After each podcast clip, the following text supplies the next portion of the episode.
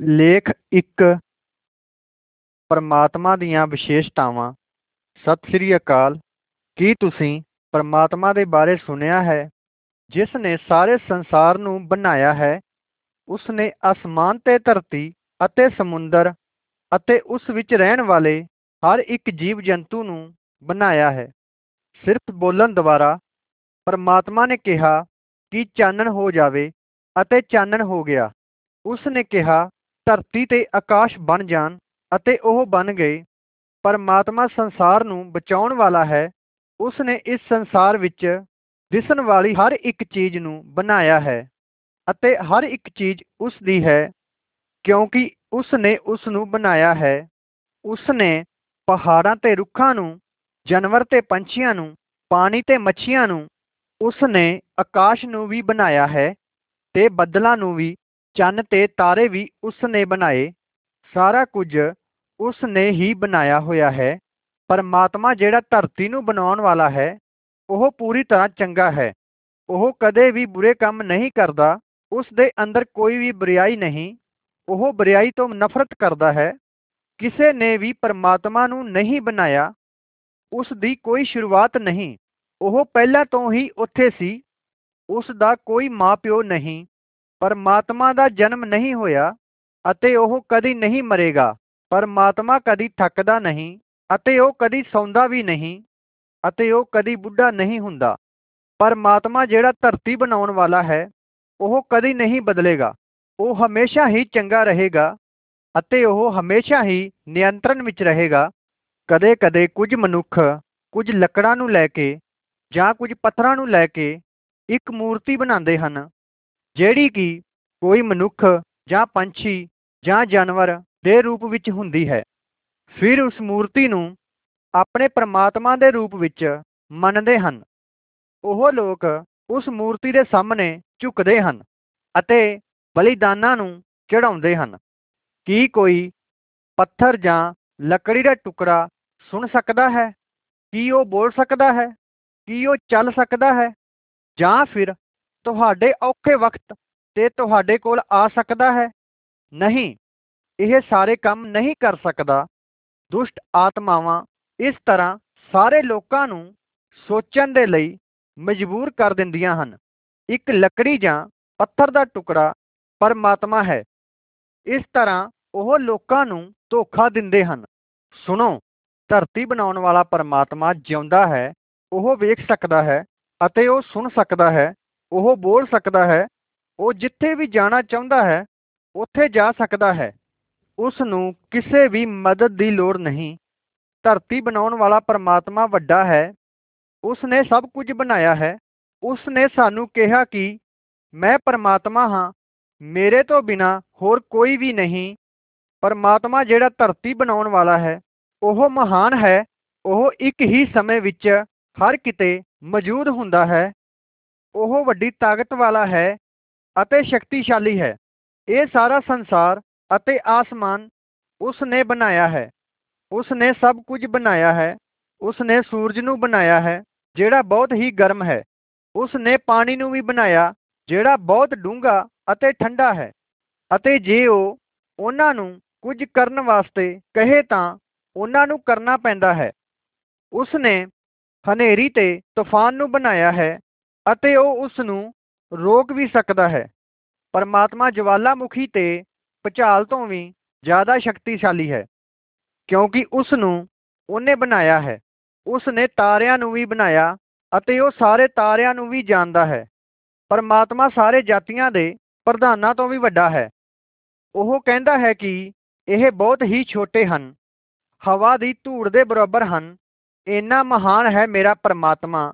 ਉਹ ਇਸ ਸਾਰੇ ਸੰਸਾਰ ਦਾ ਪ੍ਰਧਾਨ ਹੈ, ਕਿਉਂਕਿ ਉਸ ਨੇ ਇਸ ਸਾਰੇ ਸੰਸਾਰ ਨੂੰ ਬਣਾਇਆ ਹੈ ਅਤੇ ਇਹ ਸਾਰਾ ਸੰਸਾਰ ਉਸ ਦਾ ਹੈ। ਪਰਮਾਤਮਾ ਸਾਰਾ ਕੁਝ ਵੇਖ ਸਕਦਾ ਹੈ, ਉਹ ਰਾਤ ਦੇ ਹਨੇਰੇ ਵਿੱਚ ਵੀ ਵੇਖ ਸਕਦਾ ਹੈ, ਉਹ ਸਾਰੇ ਜਾਨਵਰਾਂ ਨੂੰ ਉਹਨਾਂ ਦੀਆਂ ਗੁਫਾਵਾਂ ਵਿੱਚੋਂ ਵੇਖ ਸਕਦਾ ਹੈ, ਚੂਹਿਆਂ ਨੂੰ ਉਹਨਾਂ ਦੀਆਂ ਖੁੱਡਾਂ ਵਿੱਚ ਵੇਖ ਸਕਦਾ ਹੈ ਅਤੇ ਮੱਛੀ ਨੂੰ ਡੂੰਘੇ ਪਾਣੀ ਵਿੱਚ ਵੀ ਵੇਖ ਸਕਦਾ ਹੈ। ਪਹਾੜ ਦੀਆਂ ਚੋਟੀਆਂ ਵੇਖ ਸਕਦਾ ਹੈ ਅਤੇ ਉਹ ਉਹਨਾਂ ਗੁਫਾਵਾਂ ਨੂੰ ਵੇਖ ਸਕਦਾ ਹੈ ਜਿਹੜੀਆਂ ਧਰਤੀ ਦੇ ਥੱਲੇ ਹਨ। ਪਰਮਾਤਮਾ ਸਭ ਕੁਝ ਸੁਣ ਸਕਦਾ ਹੈ, ਉਹ ਸੱਪ ਦੀ ਆਹਟ ਨੂੰ ਵੀ ਸੁਣ ਸਕਦਾ ਹੈ, ਉਹ ਕੀੜੀਆਂ ਨੂੰ ਘਰ ਬਣਾਉਂਦੇ ਹੋਏ ਸੁਣ ਸਕਦਾ ਹੈ, ਉਹ ਲੋਕਾਂ ਦੇ ਮਨ ਦੀ ਗੱਲ ਨੂੰ ਵੀ ਸੁਣ ਸਕਦਾ ਹੈ। ਕੋਈ ਵੀ ਪਰਮਾਤਮਾ ਤੋਂ ਲੁਕ ਨਹੀਂ ਸਕਦਾ, ਕਿਉਂਕਿ ਉਹ ਜਾਣਦਾ ਹੈ ਕਿ ਤੁਸੀਂ ਕਿੱਥੇ ਜਾ ਰਹੇ ਹੋ। ਪਰਮਾਤਮਾ ਸਾਰਾ ਕੁਝ ਜਾਣਦਾ ਹੈ ਉਹ ਇਸ ਸਾਰੇ ਸੰਸਾਰ ਦੇ ਬੁੱਧੀਮਾਨ ਲੋਕਾਂ ਤੋਂ ਵੀ ਬੁੱਧੀਮਾਨ ਹੈ। ਉਸ ਨੂੰ ਕੋਈ ਵੀ ਜਾਦੂਗਰ ਜਾਂ ਦੁਸ਼ਟ ਆਤਮਾ ਜਾਂ ਸ਼ੈਤਾਨ ਧੋਖਾ ਜਾਂ ਬੇਵਕੂਫ ਨਹੀਂ ਬਣਾ ਸਕਦਾ, ਪਰਮਾਤਮਾ ਕੋਈ ਗਲਤੀ ਨਹੀਂ ਕਰਦਾ, ਉਹ ਸਭ ਕੁਝ ਜਾਣਦਾ ਹੈ, ਉਹ ਤੁਹਾਡੇ ਬਾਰੇ ਵਿੱਚ ਸਭ ਕੁਝ ਜਾਣਦਾ ਹੈ, ਉਹ ਜਾਣਦਾ ਹੈ ਕਿ ਤੁਸੀਂ ਕਦੋਂ ਉਦਾਸ ਹੁੰਦੇ ਹੋ, ਕਦੋਂ ਡਰ ਲੱਗਦਾ ਹੈ, ਉਹ ਤੁਹਾਡੇ ਮਨ ਦੇ ਵਿਚਾਰ ਨੂੰ ਵੀ ਜਾਣਦਾ ਹੈ। ਪਰਮਾਤਮਾ ਪਿਆਰ ਕਰਨ ਵਾਲਾ ਪਰਮਾਤਮਾ ਹੈ। ਉਹ ਸਾਰੇ ਲੋਕਾਂ ਨੂੰ, ਆਦਮੀਆਂ ਨੂੰ, ਔਰਤਾਂ ਨੂੰ ਅਤੇ ਜਵਾਨ ਲੋਕਾਂ ਨੂੰ ਅਤੇ ਬੁੱਢੇ ਲੋਕਾਂ ਨੂੰ ਤੇ ਬੱਚਿਆਂ ਅਤੇ ਛੋਟੇ ਬੱਚਿਆਂ ਨੂੰ ਪਿਆਰ ਕਰਦਾ ਹੈ। ਉਹ ਸਾਰੇ ਲੋਕਾਂ ਤੋਂ ਇਹ ਚਾਹੁੰਦਾ ਹੈ ਕਿ ਲੋਕ ਇਹ ਜਾਣਨ ਕਿ ਉਹ ਇੱਕ ਪਿਆਰ ਕਰਨ ਵਾਲਾ ਪਰਮਾਤਮਾ ਹੈ ਅਤੇ ਕੀ ਉਹ ਬਹੁਤ ਚੰਗਾ ਹੈ। ਉਹ ਤੁਹਾਡੇ ਤੋਂ ਇਹ ਚਾਹੁੰਦਾ ਹੈ ਕਿ ਲੋਕ ਇਹ ਜਾਣਨ ਕਿ ਉਹ ਬੁਰਾਈ ਅਤੇ ਪਾਪ ਤੋਂ ਨਫ਼ਰਤ ਕਰਦਾ ਹੈ। ਉਹ ਲੋਕਾਂ ਤੋਂ ਇਹ ਚਾਹੁੰਦਾ ਹੈ ਕਿ ਤੁਸੀਂ ਉਸ ਨਾਲ ਪਿਆਰ ਕਰੋ, ਆਪਣੀ ਬੁਰਾਈ ਨੂੰ ਛੱਡ ਕੇ ਉਸ ਦੇ ਰਸਤੇ ਤੇ ਚੱਲੋ। ਉਹ ਇਹ ਚਾਹੁੰਦਾ ਹੈ ਕਿ ਤੁਸੀਂ ਮੂਰਤੀ ਪੂਜਾ ਤੇ ਦੇਵੀ ਦੇਵਤਿਆਂ ਦੀ ਪੂਜਾ ਤੋਂ ਪਿੱਛੇ ਹਟ ਜਾਓ ਅਤੇ ਸਿਰਫ ਹੀ ਸਿਰਫ ਸੱਚੇ ਪਰਮਾਤਮਾ ਦੀ ਭਗਤੀ ਕਰੋ। ਉਹ ਇੱਕ ਸੱਚਾ ਪਰਮਾਤਮਾ ਹੈ। ਉਸ ਨੇ ਇਸ ਸਾਰੇ ਸੰਸਾਰ ਦੀ ਰਚਨਾ ਕੀਤੀ ਹੈ। ਜਿਸ ਨੇ ਸਭ ਕੁਝ ਬਣਾਇਆ ਹੈ, ਪਰਮਾਤਮਾ ਦੇ ਇਸ ਧਰਤੀ ਨੂੰ ਬਣਾਉਣ ਤੋਂ ਬਾਅਦ ਉਸ ਨੇ ਦੁਨੀਆ ਦੇ ਸਭ ਤੋਂ ਪਹਿਲੇ ਆਦਮੀ ਅਤੇ ਔਰਤ ਨੂੰ ਬਣਾਇਆ। ਉਹ ਚੰਗੇ ਸੀ, ਪਰਮਾਤਮਾ ਉਹਨਾਂ ਨੂੰ ਪਿਆਰ ਕਰਦਾ ਸੀ। ਪਰਮਾਤਮਾ ਨੇ ਉਹਨਾਂ ਦੇ ਲਈ ਇੱਕ ਬਾਗ ਵੀ ਬਣਾਇਆ, ਜਿਸ ਵਿੱਚ ਉਹ ਰਹਿ ਸਕਣ ਅਤੇ ਰੁੱਖ ਵੀ ਬਣਾਏ, ਜਿਸ ਦੇ ਫਲਾਂ ਨੂੰ ਖਾ ਕੇ ਉਹ ਜਿਉਂਦੇ ਰਹਿ ਸਕਣ। ਜਿਸ ਆਦਮੀ ਨੂੰ ਬਣਾਇਆ ਗਿਆ ਸੀ, ਉਸ ਦਾ ਨਾਂ ਆਦਮ ਸੀ ਅਤੇ ਔਰਤ ਦਾ ਨਾਂ ਹਵਾ ਸੀ। ਪਰਮਾਤਮਾ ਉਹਨਾਂ ਨੂੰ ਪਿਆਰ ਕਰਦਾ ਸੀ ਅਤੇ ਉਹ ਵੀ ਪਰਮਾਤਮਾ ਨੂੰ ਪਿਆਰ ਕਰਦੇ ਸਨ। ਉਸ ਨੇ ਉਹਨਾਂ ਲੋਕਾਂ ਨੂੰ ਸਿਖਾਇਆ ਕਿਸ ਤਰ੍ਹਾਂ ਬਾਗ ਵਿੱਚ ਰਹਿਣਾ ਚਾਹੀਦਾ ਹੈ ਅਤੇ ਕੀ ਕਰਨਾ ਚਾਹੀਦਾ ਹੈ ਅਤੇ ਉਹ ਬਹੁਤ ਹੀ ਖੁਸ਼ ਸਨ ਕਿਉਂਕਿ ਉਹਨਾਂ ਨੇ ਹਮੇਸ਼ਾ ਪਰਮਾਤਮਾ ਦੀਆਂ ਕਈਆਂ ਹੋਈਆਂ ਗੱਲਾਂ ਨੂੰ ਹੀ ਮੰਨਿਆ। ਕੀ ਤੁਸੀਂ ਪਰਮਾਤਮਾ ਦੇ ਬਾਰੇ ਵਿੱਚ ਕੁਝ ਹੋਰ ਜਾਣਨਾ ਚਾਹੁੰਦੇ ਹੋ, ਜਿਹੜਾ ਤੁਹਾਨੂੰ ਪਿਆਰ ਕਰਦਾ ਹੈ? ਕੀ ਤੁਸੀਂ ਉਹਦੇ ਬੰਨਾ ਚਾਹੁੰਦੇ ਹੋ? ਤਾਂ ਸੁਣੋ, ਅਤੇ ਮੈਂ ਤੁਹਾਨੂੰ ਹੋਰ ਵੀ ਬਹੁਤ ਗੱਲਾਂ ਦੱਸਾਂਗਾ। ਮੈਂ ਤੁਹਾਨੂੰ ਇਹ ਵੀ ਦੱਸਾਂਗਾ ਕਿ ਮੈਨੂੰ ਇਹ ਗੱਲਾਂ ਕਿਵੇਂ ਪਤਾ ਲੱਗੀਆਂ ਪਰਮਾਤਮਾ ਦੇ ਬਾਰੇ ਵਿੱਚ। ਲੇਖ 2 ਸੰਸਾਰ ਦੀ ਰਚਨਾ ਤੇ ਪਾਪ ਵਿੱਚ ਡਿੱਗਣਾ। ਬਹੁਤ ਪਹਿਲਾਂ ਪਹਾੜਾਂ ਵਿੱਚ ਕੋਈ ਰੁੱਖ ਨਹੀਂ ਹੁੰਦੇ ਸੀ। ਕੋਈ ਵੀ ਜਾਨਵਰ ਜਿਉਂਦੇ ਨਹੀਂ ਸਨ। ਨਦੀਆਂ ਵਿੱਚ ਪਾਣੀ ਨਹੀਂ ਸੀ ਵਗਦਾ। ਪਰਮਾਤਮਾ ਨੇ ਇਹਨਾਂ ਸਾਰੀਆਂ ਚੀਜ਼ਾਂ ਨੂੰ ਬਣਾਇਆ। ਆਪਣੀ ਮਰਜ਼ੀ ਦੇ ਨਾਲ ਉਸ ਨੇ ਇਹਨਾਂ ਸਾਰੀਆਂ ਚੀਜ਼ਾਂ ਨੂੰ ਸ਼ੁਰੂ ਹੋਣ ਦਾ ਹੁਕਮ ਦਿੱਤਾ। ਉਸ ਨੇ ਇਹ ਕਿਹਾ, ਚਾਨਣ ਹੋਵੇ ਤੇ ਚਾਨਣ ਹੋ ਗਿਆ। ਫਿਰ ਉਸ ਨੇ ਆਖਿਆ, ਨਦੀਆਂ ਅਤੇ ਝੀਲਾਂ ਬਣ ਜਾਣ। ਅਤੇ ਹੁਕਮ ਦਿੱਤਾ ਕਿ ਸੁੱਕੀ ਜ਼ਮੀਨ ਬਣ ਜਾਵੇ, ਇੱਕਦਮ ਇਸੇ ਤਰ੍ਹਾਂ ਹੀ ਹੋਇਆ। ਫਿਰ ਉਸ ਨੇ ਆਖਿਆ ਹਰੇ ਘਾਹ ਤੇ ਰੁੱਖ ਅਤੇ ਪੌਦੇ ਉਗ ਆਉਣ ਅਤੇ ਉਹ ਉਗ ਗਏ। ਫਲਾਂ ਦੇ ਰੁੱਖ, ਹਰੀਆਂ ਸਬਜ਼ੀਆਂ ਅਤੇ ਉਸੇ ਤਰ੍ਹਾਂ ਜਿਹੜੇ ਉਗਦੇ ਹਨ, ਉਹ ਉਗਣ ਲੱਗ ਪਏ। ਇਸੇ ਤਰ੍ਹਾਂ ਪ੍ਰਮਾਤਮਾ ਨੇ ਪੰਛੀਆਂ ਦਾ, ਮੱਛੀਆਂ ਦਾ ਤੇ ਜਾਨਵਰਾਂ ਦਾ ਅਤੇ ਜਿਹੜਾ ਕੁਝ ਜਿਉਂਦਾ ਹੈ, ਉਹਨਾਂ ਸਾਰਿਆਂ ਦੀ ਰਚਨਾ ਆਪਣੇ ਇੱਕ ਹੁਕਮ ਦੇ ਦੁਆਰਾ ਕੀਤੀ, ਮਤਲਬ ਉਹਦੇ ਬੋਲਣ ਦੇ ਦੁਆਰਾ ਪਰਮਾਤਮਾ ਨੇ ਮਨੁੱਖਾਂ ਨੂੰ ਵੀ ਬਣਾਇਆ, ਸਭ ਤੋਂ ਪਹਿਲਾਂ ਉਹਨੇ ਇੱਕ ਹੀ ਆਦਮੀ ਨੂੰ ਬਣਾਇਆ, ਜਿਸ ਦਾ ਨਾਂ ਉਸ ਨੇ ਲਿਆ ਆਦਮ। ਬਾਅਦ ਵਿੱਚ ਉਸ ਨੇ ਆਦਮ ਨੂੰ ਗਹਿਰੀ ਨੀਂਦ ਵਿੱਚ ਸਵਾ ਦਿੱਤਾ।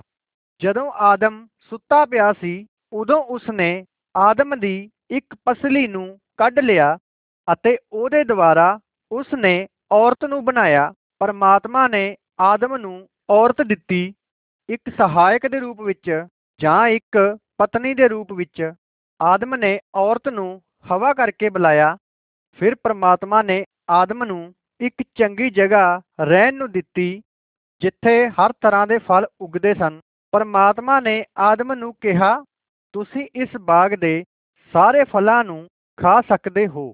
ਸਿਰਫ ਇੱਕ ਨੂੰ ਛੱਡ ਕੇ ਜਿਹੜਾ ਇਸ ਬਾਗ ਦੇ ਵਿਚਕਾਰ ਹੈ ਉਸ ਨੂੰ ਤੁਸੀਂ ਨਾ ਖਾਣਾ। ਪਰ ਇੱਕ ਦਿਨ ਸ਼ੈਤਾਨ ਉਸ ਬਾਗ ਦੇ ਵਿੱਚ ਆਇਆ। ਸ਼ੈਤਾਨ ਜਿਹੜਾ ਪਰਮਾਤਮਾ ਦਾ ਵੈਰੀ ਹੈ ਅਤੇ ਪਰਮਾਤਮਾ ਦੇ ਲੋਕਾਂ ਦਾ ਵੀ ਉਹ ਇੱਕ ਸੱਪ ਦੇ ਰੂਪ ਵਿੱਚ ਆਇਆ। ਉਹਨੇ ਹਵਾ ਨੂੰ ਕਿਹਾ, ਉਹ ਫਲ ਚੰਗਾ ਹੈ, ਜਿਹੜਾ ਪਰਮਾਤਮਾ ਨੇ ਤੁਹਾਨੂੰ ਖਾਣ ਤੋਂ ਮਨਾ ਕੀਤਾ ਹੈ। ਹਵਾ ਨੇ ਸ਼ੈਤਾਨ ਦੀਆਂ ਗੱਲਾਂ ਨੂੰ ਸੁਣਿਆ। ਅਤੇ ਇਹ ਸਮਝਿਆ ਕਿ ਉਹ ਸਹੀ ਹੈ। ਉਸ ਨੇ ਇਹ ਫੈਸਲਾ ਲਿਆ ਕਿ ਉਹ ਇਸ ਫਲ ਨੂੰ ਖਾਵੇਗੀ ਅਤੇ ਉਸ ਨੇ ਉਹ ਫਲ ਨੂੰ ਖਾਧਾ ਅਤੇ ਆਦਮ ਨੂੰ ਵੀ ਉਹ ਫਲ ਖਾਣ ਨੂੰ ਦਿੱਤਾ। ਫਿਰ ਉਹਨਾਂ ਨੇ ਪਰਮਾਤਮਾ ਦੀ ਆਵਾਜ਼ ਨੂੰ ਬਾਗ ਵਿੱਚ ਸੁਣਿਆ, ਜਿਸ ਤੋਂ ਬਾਅਦ ਉਹ ਡਰ ਦੇ ਮਾਰੇ ਬਾਗ ਵਿੱਚ ਲੁਕ ਗਏ। ਪਰਮਾਤਮਾ ਨੇ ਆਦਮ ਨੂੰ ਬੁਲਾਇਆ, ਆਦਮ, ਕਿੱਥੇ ਹੈ? ਆਦਮ ਨੇ ਜਵਾਬ ਦਿੱਤਾ, ਮੈਂ ਲੁਕ ਗਿਆ ਹਾਂ ਕਿਉਂਕਿ ਮੈਨੂੰ ਡਰ ਲੱਗਦਾ ਹੈ। ਪਰਮਾਤਮਾ ਨੇ ਪੁੱਛਿਆ, ਕੀ ਤੁਸੀਂ ਉਸ ਫਲ ਨੂੰ ਤਾਂ ਨਹੀਂ ਖਾਧਾ? ਜਿਹੜਾ ਮੈਂ ਤੁਹਾਨੂੰ ਖਾਣ ਤੋਂ ਡੱਕਿਆ ਸੀ, ਆਦਮ ਨੇ ਕਿਹਾ ਕਿ ਔਰਤ ਨੇ ਮੈਨੂੰ ਉਹ ਫਲ ਖਾਣ ਨੂੰ ਦਿੱਤਾ ਤੇ ਮੈਂ ਖਾ ਲਿਆ। ਪਰਮਾਤਮਾ ਨੇ ਹਵਾ ਨੂੰ ਕਿਹਾ, ਕਿਉਂਕਿ ਤੂੰ ਮੇਰੇ ਹੁਕਮ ਦੀ ਪਾਲਣਾ ਨਹੀਂ ਕੀਤੀ, ਇਸ ਲਈ ਤੂੰ ਬੱਚੇ ਨੂੰ ਜਨਮ ਦੇਣ ਸਮੇਂ ਬਹੁਤ ਦਰਦ ਸਹੇਂਗੀ ਅਤੇ ਤੂੰ ਆਪਣੇ ਪਤੀ ਦੀ ਆਗਿਆ ਵਿੱਚ ਹਮੇਸ਼ਾ ਰਹੇਂਗੀ। ਪਰਮਾਤਮਾ ਨੇ ਆਦਮ ਨੂੰ ਕਿਹਾ, ਕਿਉਂਕਿ ਤੂੰ ਮੇਰਾ ਹੁਕਮ ਨਹੀਂ ਮੰਨਿਆ, ਇਸ ਲਈ ਇਸ ਜ਼ਮੀਨ ਤੇ ਕੋਈ ਫਸਲ ਨਹੀਂ ਉੱਗੇਗੀ। ਇੱਥੇ ਕੰਡੇ ਤੇ ਝਾੜੀਆਂ ਉੱਗ ਜਾਣਗੀਆਂ। ਤੁਹਾਨੂੰ ਬਹੁਤ ਮਿਹਨਤ ਕਰਨੀ ਪਏਗੀ ਅਤੇ ਤੁਸੀਂ ਕਾਫੀ ਪਸੀਨਾ ਬਹਾਉਣ ਤੋਂ ਬਾਅਦ ਆਪਣੀ ਕਮਾਈ ਨੂੰ ਪਾਵੋਗੇ, ਫਿਰ ਬਾਅਦ ਵਿੱਚ ਮਰ ਜਾਓਗੇ ਅਤੇ ਤੁਸੀਂ ਫਿਰ ਤੋਂ ਉਸ ਮਿੱਟੀ ਵਿੱਚ ਮਿਲ ਜਾਓਗੇ। ਜਿਸ ਨਾਲ ਮੈਂ ਤੁਹਾਨੂੰ ਬਣਾਇਆ ਸੀ। ਹੁਣ ਤੋਂ ਤੁਸੀਂ ਮੇਰੇ ਖਾਸ ਦੋਸਤ ਨਹੀਂ ਰਹੋਗੇ ਅਤੇ ਇਹ ਤੁਹਾਡੀ ਸਜ਼ਾ ਹੈ। ਪਰਮਾਤਮਾ ਨੇ ਆਦਮ ਤੇ ਹਵਾ ਨੂੰ ਉਸ ਚੰਗੀ ਜਗ੍ਹਾ ਵਿੱਚੋਂ ਕੱਢ ਦਿੱਤਾ, ਜਿੱਥੇ ਉਹ ਰਹਿੰਦੇ ਸੀ। ਉਸ ਨੇ ਆਗਿਆ ਨਹੀਂ ਦਿੱਤੀ ਕਿ ਉਹ ਕਦੀ ਵੀ ਉਸ ਜਗ੍ਹਾ ਤੇ ਰਹਿਣ। ਉਹਨਾਂ ਨੂੰ ਆਪਣੇ ਲਈ ਇੱਕ ਨਵੀਂ ਜਗ੍ਹਾ ਲੱਭਣੀ ਪਈ। ਅਤੇ ਆਪਣੇ ਭੋਜਨ ਨੂੰ ਬੀਜਣਾ ਪਿਆ ਤਾਂ ਕਿ ਉਹ ਉਸ ਨੂੰ ਖਾ ਸਕਣ। ਜਿਉਣਾ ਉਹਨਾਂ ਲਈ ਬਹੁਤ ਔਖਾ ਹੋ ਗਿਆ ਅਤੇ ਪ੍ਰਮਾਤਮਾ ਉਹਨਾਂ ਕੋਲੋਂ ਬਹੁਤ ਦੂਰ ਹੋ ਗਿਆ। ਉਹ ਜਾਣਦੇ ਸਨ ਕਿ ਅਸੀਂ ਮਰਨ ਵਾਲੇ ਹਾਂ। ਮੇਰੇ ਦੋਸਤੋ, ਅਸੀਂ ਵੀ ਆਦਮ ਤੇ ਹਵਾ ਦੇ ਵਾਂਗ ਹਾਂ। ਅਸੀਂ ਵੀ ਪਰਮਾਤਮਾ ਦੀ ਆਗਿਆ ਨੂੰ ਨਹੀਂ ਮੰਨਦੇ ਅਤੇ ਅਸੀਂ ਇਸ ਤਰ੍ਹਾਂ ਦੀਆਂ ਕਈ ਚੀਜ਼ਾਂ ਕਰਦੇ ਹਾਂ। ਜਿਸ ਦੇ ਨਾਲ ਪਰਮਾਤਮਾ ਸਾਡੇ ਤੋਂ ਨਾਰਾਜ਼ ਹੋ ਜਾਂਦਾ ਹੈ ਅਤੇ ਅਸੀਂ ਵੀ ਪਰਮਾਤਮਾ ਦੀ ਸਜ਼ਾ ਦੇ ਯੋਗ ਹਾਂ। ਜਿਹੜੀ ਸਜ਼ਾ ਆਦਮ ਤੇ ਹਵਾ ਨੂੰ ਮਿਲੀ, ਉਹੀ ਸਜ਼ਾ ਸਾਡੇ ਲਈ ਵੀ ਹੈ। ਪਰ ਪਰਮਾਤਮਾ ਸਾਨੂੰ ਪਿਆਰ ਕਰਦਾ ਹੈ ਅਤੇ ਉਸ ਦੇ ਕੋਲ ਇੱਕ ਯੋਜਨਾ ਸੀ, ਜਿਸ ਦੇ ਨਾਲ ਉਹ ਲੋਕਾਂ ਨੂੰ ਬਚਾਉਣਾ ਚਾਹੁੰਦਾ ਸੀ। ਉਸ ਨੇ ਆਪਣੇ ਇਕੱਲੇ ਪੁੱਤਰ ਯਿਸੂ ਨੂੰ ਭੇਜਿਆ, ਜਿਹੜਾ ਇਸ ਸੰਸਾਰ ਵਿੱਚ ਇੱਕ ਆਮ ਆਦਮੀ ਵਾਂਗ ਰਿਹਾ ਤਾਂ ਕਿ ਸਾਡੇ ਲਈ ਉਹ ਇੱਕ ਰਸਤਾ ਬਣਾ ਸਕੇ, ਜਿਹਦੇ ਨਾਲ ਅਸੀਂ ਫਿਰ ਤੋਂ ਪਰਮਾਤਮਾ ਕੋਲ ਪਹੁੰਚ ਸਕੀਏ। ਯਿਸੂ ਨੇ ਸਾਡੀ ਸਜ਼ਾ ਨੂੰ ਆਪਣੇ ਉੱਤੇ ਲੈ ਲਿਆ ਅਤੇ ਉਹ ਸਾਡੀ ਆਗਿਆ ਪਾਲਨ ਨਾ ਮੰਨਣ ਦੇ ਕਾਰਨ ਮਾਰਿਆ ਗਿਆ, ਪਰ ਉਹ ਫਿਰ ਤੋਂ ਜਿਉਂਦਾ ਹੋ ਗਿਆ। ਉਸ ਨੇ ਉਸ ਸਜ਼ਾ ਨੂੰ ਆਪਣੇ ਉੱਤੇ ਲੈ ਲਿਆ। ਜਿਸ ਦੇ ਯੋਗ ਅਸੀਂ ਸੀ ਤਾਂ ਕਿ ਅਸੀਂ ਲੋਕ ਉਸ ਸਜ਼ਾ ਨੂੰ ਨਾ ਸਹੀਏ। ਜੇਕਰ ਅਸੀਂ ਪ੍ਰਭੂ ਯਿਸੂ ਮਸੀਹ ਤੇ ਵਿਸ਼ਵਾਸ ਕਰਦੇ ਹਾਂ, ਤਾਂ ਪ੍ਰਮਾਤਮਾ ਸਾਨੂੰ ਕਬੂਲ ਕਰੇਗਾ ਅਤੇ ਪਰਮਾਤਮਾ ਨਾਲ ਗੱਲ ਕਰ ਸਕਦੇ ਹਾਂ ਅਤੇ ਉਸ ਨੂੰ ਧੰਨਵਾਦ ਦੇ ਸਕਦੇ ਹੋ, ਕਿਉਂਕਿ ਉਸ ਨੇ ਪ੍ਰਭੂ ਯਿਸੂ ਮਸੀਹ ਨੂੰ ਸਾਨੂੰ ਬਚਾਉਣ ਲਈ ਭੇਜਿਆ। ਹੁਣ ਮੈਂ ਤੁਹਾਨੂੰ ਪਰਮਾਤਮਾ ਦੇ ਨਿਆਂ ਦੇ ਬਾਰੇ ਅਤੇ ਉਸ ਦਾ ਸਾਨੂੰ ਬਚਾਉਣ ਦੀ ਯੋਜਨਾ ਦੇ ਬਾਰੇ ਦੱਸਾਂਗਾ। ਇਹ ਇੱਕ ਪਿੰਡ ਦਾ ਭਾਸ਼ਣ ਹੈ। ਜਿਹੜਾ ਅਸੀਂ ਅੱਗੇ ਸੁਣਾਂਗੇ। ਲੇਖ 3 ਨਿਆਂ। ਸਤਿ ਸ੍ਰੀ ਅਕਾਲ। ਸਤਿ ਸ੍ਰੀ ਅਕਾਲ ਜੀ। ਕੀ ਤੁਸੀਂ ਸਾਰੀ ਬਹਿਸਬਾਜ਼ੀ ਸੁਣੀ? ਜਿਹੜੀ ਹੋ ਰਹੀ ਹੈ। ਹਾਂ, ਮੈਂ ਵੀ ਇਹ ਗੱਲਾਂ ਸਾਰੇ ਦਿਨ ਤੋਂ ਸੁਣ ਰਿਹਾ ਹਾਂ। ਮੈਨੂੰ ਹੋਰ ਵੀ ਦੱਸੋ ਇਹਨਾਂ ਗੱਲਾਂ ਦੇ ਬਾਰੇ ਵਿੱਚ। ਸਾਡੇ ਪਿੰਡ ਦਾ ਪ੍ਰਧਾਨ ਅਤੇ ਸਾਰੇ ਬਜ਼ੁਰਗ ਬਹੁਤ ਹੀ ਇਮਾਨਦਾਰ ਅਤੇ ਨਿਰਪੱਖ ਫੈਸਲਾ ਸੁਣਾਉਂਦੇ ਹਨ। ਕੀ ਇਹ ਸੱਚ ਹੈ? ਤਾਂ ਦੱਸੋ, ਉਹਨੂੰ ਸਜ਼ਾ ਕੀ ਮਿਲੀ? ਸੱਚ ਵਿੱਚ ਜਿਹੜੀ ਸਜ਼ਾ ਉਸ ਨੂੰ ਮਿਲੀ ਹੈ, ਉਹ ਤਾਂ ਬਹੁਤ ਔਖੀ ਹੈ ਅਤੇ ਉਹ ਆਦਮੀ ਅਤੇ ਉਹ ਸਜ਼ਾ ਭੁਗਤਣ ਦੇ ਲਾਇਕ ਨਹੀਂ, ਪਰ ਭਾਵੇਂ ਕੁਝ ਵੀ ਹੋਵੇ, ਜਿਹੜਾ ਫੈਸਲਾ ਲਿਆ ਹੈ, ਉਹ ਸਹੀ ਫੈਸਲਾ ਹੈ। ਬਹੁਤ ਮਾੜਾ ਹੋਇਆ। ਮੈਨੂੰ ਐਵੇਂ ਲੱਗਦਾ ਹੈ ਕਿ ਇਹ ਆਦਮੀ ਕਈ ਸਾਲਾਂ ਤੱਕ ਆਪਣੀ ਇਸ ਸਜ਼ਾ ਦੇ ਬੋਝ ਥੱਲੇ ਦੱਬਿਆ ਰਹੇਗਾ। ਸ਼ਾਇਦ ਪੂਰੀ ਜ਼ਿੰਦਗੀ ਭਰ ਵੀ। ਹਾਂ, ਮੈਨੂੰ ਵੀ ਐਵੇਂ ਲੱਗਦਾ ਹੈ। ਉਹ ਆਦਮੀ ਵੀ ਬੜਾ ਦੁਖੀ ਦਿਖ ਰਿਹਾ ਸੀ, ਕਿਉਂਕਿ ਉਸ ਨੇ ਆਪਣੇ ਗੁਨਾਹ ਨੂੰ ਕਬੂਲ ਕੀਤਾ, ਕਿਉਂਕਿ ਉਸ ਨੇ ਆਪਣੀ ਗਲਤੀ ਨੂੰ ਮੰਨ ਲਿਆ ਅਤੇ ਉਸ ਨੂੰ ਇਹ ਵੀ ਪਤਾ ਸੀ, ਜਿਹੜਾ ਨਿਆਂ ਹੋਇਆ ਹੈ, ਉਹ ਇੱਕਦਮ ਠੀਕ ਹੋਇਆ ਹੈ, ਪਰ ਉਹ ਉਸ ਜੁਰਮਾਨੇ ਨੂੰ ਭਰ ਨਹੀਂ ਸਕਦਾ ਸੀ। ਫਿਰ ਇੱਕਦਮ ਇੱਕ ਬਜ਼ੁਰਗ ਖੜਾ ਹੋਇਆ ਅਤੇ ਉਹਨੇ ਕਿਹਾ ਉਸਨੇ ਪ੍ਰਧਾਨ ਨੂੰ ਇਸ ਤਰ੍ਹਾਂ ਆਖਿਆ, ਮੇਰਾ ਦਿਲ ਬਹੁਤ ਭਾਰੀ ਹੋ ਗਿਆ ਹੈ। ਮੇਰੇ ਮਿੱਤਰ ਦੇ ਗਲਤ ਕੰਮਾਂ ਨੂੰ ਸੁਣ ਕੇ ਜਿਹੜੇ ਉਸਨੇ ਕੀਤੇ ਹਨ ਅਤੇ ਉਸਨੇ ਇਹ ਵੀ ਕਿਹਾ ਪ੍ਰਧਾਨ ਨੂੰ, ਅਤੇ ਜਿਹੜਾ ਨਿਆਂ ਕੀਤਾ ਗਿਆ ਹੈ, ਉਹ ਸਹੀ ਕੀਤਾ ਗਿਆ ਹੈ। ਅਤੇ ਜਿਹੜੀ ਬੁਰਾਈ ਹੋਈ ਹੈ, ਉਹਦਾ ਜੁਰਮਾਨਾ ਵੀ ਭਰਨਾ ਜ਼ਰੂਰੀ ਹੈ। ਭਾਵੇਂ ਦੋਸ਼ੀ ਅਮੀਰ ਹੋਵੇ, ਭਾਵੇਂ ਗਰੀਬ। ਫਿਰ ਉਸ ਆਦਮੀ ਨੇ ਕਿਹਾ, ਕਿਉਂਕਿ ਇਹ ਦੋਸ਼ੀ ਆਦਮੀ ਮੇਰਾ ਮਿੱਤਰ ਹੈ ਅਤੇ ਮੈਂ ਇਹਦੇ ਨਾਲ ਪਿਆਰ ਕਰਦਾ ਹਾਂ, ਤਾਂ ਮੈਂ ਇਸ ਦੇ ਜੁਰਮਾਨੇ ਦਾ ਪੈਸਾ ਭਰਨਾ ਚਾਹਾਂਗਾ, ਜਿਹੜਾ ਨਿਆਂ ਦੇ ਦੁਆਰਾ ਫੈਸਲਾ ਲਿਆ ਗਿਆ ਹੈ, ਕਿਉਂਕਿ ਇਹ ਆਦਮੀ ਇਸ ਜੁਰਮਾਨੇ ਨੂੰ ਭਰ ਨਹੀਂ ਸਕਦਾ। ਪਰ ਮੈਂ ਭਰ ਸਕਦਾ ਹਾਂ, ਕੀ ਇਹ ਗੱਲ ਸੱਚ ਹੈ? ਹਾਂ, ਇਹ ਗੱਲ ਬਿਲਕੁਲ ਸੱਚ ਹੈ, ਅਤੇ ਇਹ ਗੱਲ ਸੁਣ ਕੇ ਉਹ ਦੋਸ਼ੀ ਆਦਮੀ ਬਹੁਤ ਹੀ ਹੈਰਾਨ ਹੋ ਗਿਆ ਅਤੇ ਸੋਚਣ ਲੱਗਾ ਕਿ ਕੀ ਮੇਰਾ ਮਿੱਤਰ ਇੰਨਾ ਚੰਗਾ ਹੈ? ਪਰ ਬਾਅਦ ਵਿੱਚ ਉਹ ਵੀ ਮੰਨ ਗਿਆ ਅਤੇ ਪ੍ਰਧਾਨ ਨੇ ਵੀ ਉੱਥੇ ਹੀ ਮੁਕੱਦਮਾ ਬੰਦ ਕਰ ਦਿੱਤਾ। ਕੀ ਤੁਸੀਂ ਇਹ ਜਾਣਦੇ ਹੋ ਮਿੱਤਰੋ ਕਿ ਇਹ ਜਿਹੜੀ ਕਹਾਣੀ ਹੈ, ਇਹ ਸਾਡੇ ਵਿੱਚੋਂ ਹਰ ਇੱਕ ਆਦਮੀ ਦੀ ਕਹਾਣੀ ਹੈ। ਪਰਮਾਤਮਾ ਦਾ ਵਚਨ ਸਾਨੂੰ ਸਿਖਾਉਂਦਾ ਹੈ ਕਿ ਸਾਡੇ ਵਿੱਚੋਂ ਹਰ ਇੱਕ ਆਦਮੀ ਨੂੰ ਇੱਕ ਦਿਨ ਪਰਮਾਤਮਾ ਦੇ ਸਾਹਮਣੇ ਖੜਾ ਹੋਣਾ ਪਵੇਗਾ, ਜਿਹੜਾ ਕਿ ਇੱਕ ਮਹਾਨ ਨਿਆਂ ਕਰਨ ਵਾਲਾ ਹੈ ਅਤੇ ਉਹ ਸਾਡੇ ਦਿਲਾਂ ਨੂੰ ਵੇਖਦਾ ਹੈ ਉਹ ਸਾਡੇ ਸਾਰੇ ਪਾਪਾਂ ਨੂੰ ਜਾਣਦਾ ਹੈ। ਉਹ ਜਾਣਦਾ ਹੈ ਕਿ ਅਸੀਂ ਪਾਪੀ ਤੇ ਦੋਸ਼ੀ ਹਾਂ ਅਤੇ ਉਸ ਦਾ ਜਿਹੜਾ ਜੁਰਮਾਨਾ ਹੈ, ਉਹ ਸਦੀਪਕ ਕਾਲ ਦੀ ਸਜ਼ਾ ਦੇ ਰੂਪ ਵਿੱਚ ਹੈ। ਤਾਂ ਇਸ ਦੇ ਬਾਰੇ ਵਿੱਚ ਅਸੀਂ ਕੀ ਕਰ ਸਕਦੇ ਹਾਂ? ਅਸੀਂ ਕਿਵੇਂ ਪਰਮਾਤਮਾ ਦੀ ਸਜ਼ਾ ਤੋਂ ਬਚ ਸਕਦੇ ਹਾਂ? ਅਸੀਂ ਕਦੀ ਵੀ ਪਰਮਾਤਮਾ ਦੀ ਸਜ਼ਾ ਦਾ ਜੁਰਮਾਨਾ ਨਹੀਂ ਭਰ ਸਕਦੇ। ਪਰਮਾਤਮਾ ਇਹ ਗੱਲ ਜਾਣਦਾ ਸੀ ਅਤੇ ਇਸੇ ਵਜ੍ਹਾ ਤੋਂ ਉਸਨੇ ਆਪਣੇ ਇਕਲੌਤੇ ਪੁੱਤਰ ਨੂੰ ਸਾਡੇ ਲਈ ਭੇਜ ਦਿੱਤਾ ਤਾਂ ਕਿ ਉਹ ਸਾਡੀ ਜਗ੍ਹਾ, ਸਾਡੀ ਸਜ਼ਾ ਦਾ ਬੋਝ ਆਪਣੇ ਮੋਢਿਆਂ ਤੇ ਚੁੱਕ ਲਵੇ।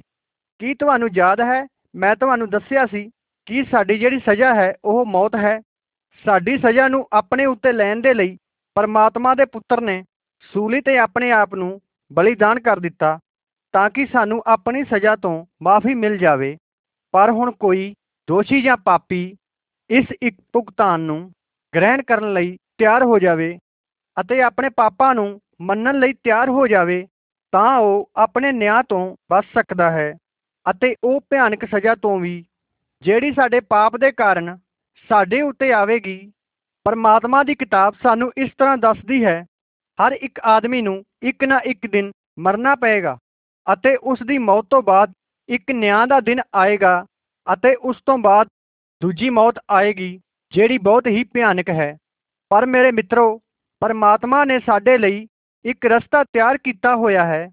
ਜੇਕਰ ਅਸੀਂ ਪ੍ਰਭੂ ਯਿਸੂ ਮਸੀਹ ਤੇ ਵਿਸ਼ਵਾਸ ਕਰਾਂਗੇ ਅਤੇ ਉਹਦੀ ਮੌਤ ਉੱਤੇ ਤਾਂ ਅਸੀਂ ਬਚ ਸਕਦੇ ਹਾਂ। ਪਰਮਾਤਮਾ ਦੀ ਕਿਤਾਬ ਕਹਿੰਦੀ ਹੈ, ਪਰਮਾਤਮਾ ਦੀ ਉਹ ਮਹਾਨ ਮੁਕਤੀ ਜਿਹੜੀ ਉਸ ਨੇ ਸਾਨੂੰ ਦਿੱਤੀ ਹੈ, ਉਸ ਦੇ ਲਈ ਅਸੀਂ ਬਿਨਾਂ ਕੁਝ ਕੀਤੇ ਕਿਵੇਂ ਬਚ ਸਕਦੇ ਹਾਂ? ਕੋਈ ਬਚਣ ਦਾ ਰਾਹ ਨਹੀਂ। ਕੀ ਤੁਸੀਂ ਪ੍ਰਭੂ ਯਿਸੂ ਮਸੀਹ ਤੇ ਵਿਸ਼ਵਾਸ ਕਰੋਗੇ ਅਤੇ ਆਪਣੇ ਰਖਵਾਲੇ ਦੇ ਰੂਪ ਵਿੱਚ ਗ੍ਰਹਿਣ ਕਰੋਗੇ ਤਾਂ ਕਿ ਉਹ ਤੁਹਾਨੂੰ ਪਰਮਾਤਮਾ ਦੇ ਨਿਆਂ ਤੋਂ ਬਚਾ ਸਕੇ। ਆਓ ਮੈਂ ਤੁਹਾਨੂੰ ਕੁਝ ਹੋਰ ਗੱਲਾਂ ਦੱਸਦਾ ਹਾਂ ਪਰਮਾਤਮਾ ਦੇ ਪੁੱਤਰ ਪ੍ਰਭੂ ਯਿਸੂ ਮਸੀਹ ਦੇ ਬਾਰੇ ਵਿੱਚ। ਲੇਖ 4 ਪ੍ਰਭੂ ਯਿਸੂ ਮਸੀਹ ਦਾ ਜਨਮ। ਪਰਮਾਤਮਾ ਦੀ ਕਿਤਾਬ, ਜਿਹੜੀ ਇੱਕ ਪਵਿੱਤਰ ਬਾਈਬਲ ਹੈ, ਸਾਨੂੰ ਇਸ ਤਰ੍ਹਾਂ ਦੱਸਦੀ ਹੈ ਯਿਸੂ ਮਸੀਹ ਦੇ ਇਸ ਸੰਸਾਰ ਵਿੱਚ ਆਉਣ ਤੋਂ ਪਹਿਲਾਂ ਉਹ ਪਰਮਾਤਮਾ ਦੇ ਨਾਲ ਸਵਰਗ ਵਿੱਚ ਸੀ। ਪਰਮਾਤਮਾ ਨੇ ਜਦੋਂ ਇਸ ਧਰਤੀ ਨੂੰ ਬਣਾਇਆ ਤਾਂ ਪ੍ਰਭੂ ਯਿਸੂ ਮਸੀਹ ਨੇ ਉਸ ਦੀ ਮਦਦ ਕੀਤੀ ਸੀ, ਉਸ ਨੂੰ ਬਣਾਉਣ ਵਿੱਚ। ਅਤੇ ਉਸ ਦੇ ਕਾਫੀ ਸਮੇਂ ਬਾਅਦ ਉਹ ਇਸ ਸੰਸਾਰ ਵਿੱਚ ਇੱਕ ਮਨੁੱਖ ਦੇ ਰੂਪ ਵਿੱਚ ਆਇਆ। ਅਤੇ ਹੁਣ ਮੈਂ ਤੁਹਾਨੂੰ ਦੱਸਾਂਗਾ ਇਹ ਕਿਵੇਂ ਹੋਇਆ। ਮਰੀਮ ਨਾਂ ਦੀ ਇੱਕ ਕੁਵਾਰੀ ਕੁੜੀ ਸੀ ਉਸ ਨੇ ਵਿਆਹ ਨਹੀਂ ਕਰਵਾਇਆ ਸੀ ਅਤੇ ਉਹ ਕਦੇ ਕਿਸੇ ਆਦਮੀ ਨਾਲ ਸੁੱਤੀ ਨਹੀਂ ਸੀ। ਉਹ ਵਿਆਹ ਦੀ ਤਿਆਰੀ ਕਰ ਰਹੀ ਸੀ ਕਿ ਉਸ ਆਦਮੀ ਦੇ ਨਾਲ ਜਿਸ ਦਾ ਨਾਂ ਯੂਸਫ ਸੀ, ਉਸ ਦਾ ਵਿਆਹ ਹੋਣ ਤੋਂ ਪਹਿਲਾਂ ਪਰਮਾਤਮਾ ਨੇ ਇੱਕ ਸਵਰਗਦੂਤ ਨੂੰ ਮਰੀਮ ਦੇ ਕੋਲ ਭੇਜਿਆ। ਖਾਸ ਸਨੇਹ ਲਈ ਜਦੋਂ ਸਵਰਗਦੂਤ ਮਰੀਮ ਦੇ ਕੋਲ ਆਇਆ, ਉਦੋਂ ਮਰੀਮ ਡਰ ਗਈ। ਸਵਰਗਦੂਤ ਨੇ ਮਰੀਮ ਨੂੰ ਕਿਹਾ ਡਰ ਨਾ, ਪਰਮਾਤਮਾ ਤੇਰੇ ਤੋਂ ਖੁਸ਼ ਹੈ। ਪਰਮਾਤਮਾ ਤੈਨੂੰ ਇੱਕ ਪੁੱਤਰ ਦੇਣ ਵਾਲਾ ਹੈ। ਭਾਵੇਂ ਤੇਰਾ ਕੋਈ ਪਤੀ ਨਹੀਂ, ਪਰ ਫਿਰ ਵੀ ਪਰਮਾਤਮਾ ਆਪਣੀ ਆਤਮਾ ਦੇ ਦੁਆਰਾ ਤੇਰੇ ਵਿੱਚ ਇੱਕ ਪੁੱਤਰ ਨੂੰ ਜਨੇਗਾ। ਤੂੰ ਉਸ ਦਾ ਨਾਂ ਯਿਸੂ ਰੱਖੀ। ਉਹ ਇਸ ਸੰਸਾਰ ਦੇ ਲੋਕਾਂ ਨੂੰ ਬਚਾਉਣ ਵਾਲਾ ਹੋਵੇਗਾ, ਉਸ ਦੇ ਪਾਪਾਂ ਤੋਂ। ਅਤੇ ਇਹੀ ਸਵਰਗਦੂਤ ਨੇ ਮਰੀਮ ਨੂੰ ਕਿਹਾ। ਫਿਰ ਮਰੀਮ ਨੇ ਕਿਹਾ ਕਿ ਇਹ ਕਿਵੇਂ ਹੋ ਸਕਦਾ ਹੈ? ਮੈਂ ਕਦੀ ਵੀ ਕਿਸੇ ਆਦਮੀ ਦੇ ਨਾਲ ਨਹੀਂ ਸੁੱਤੀ।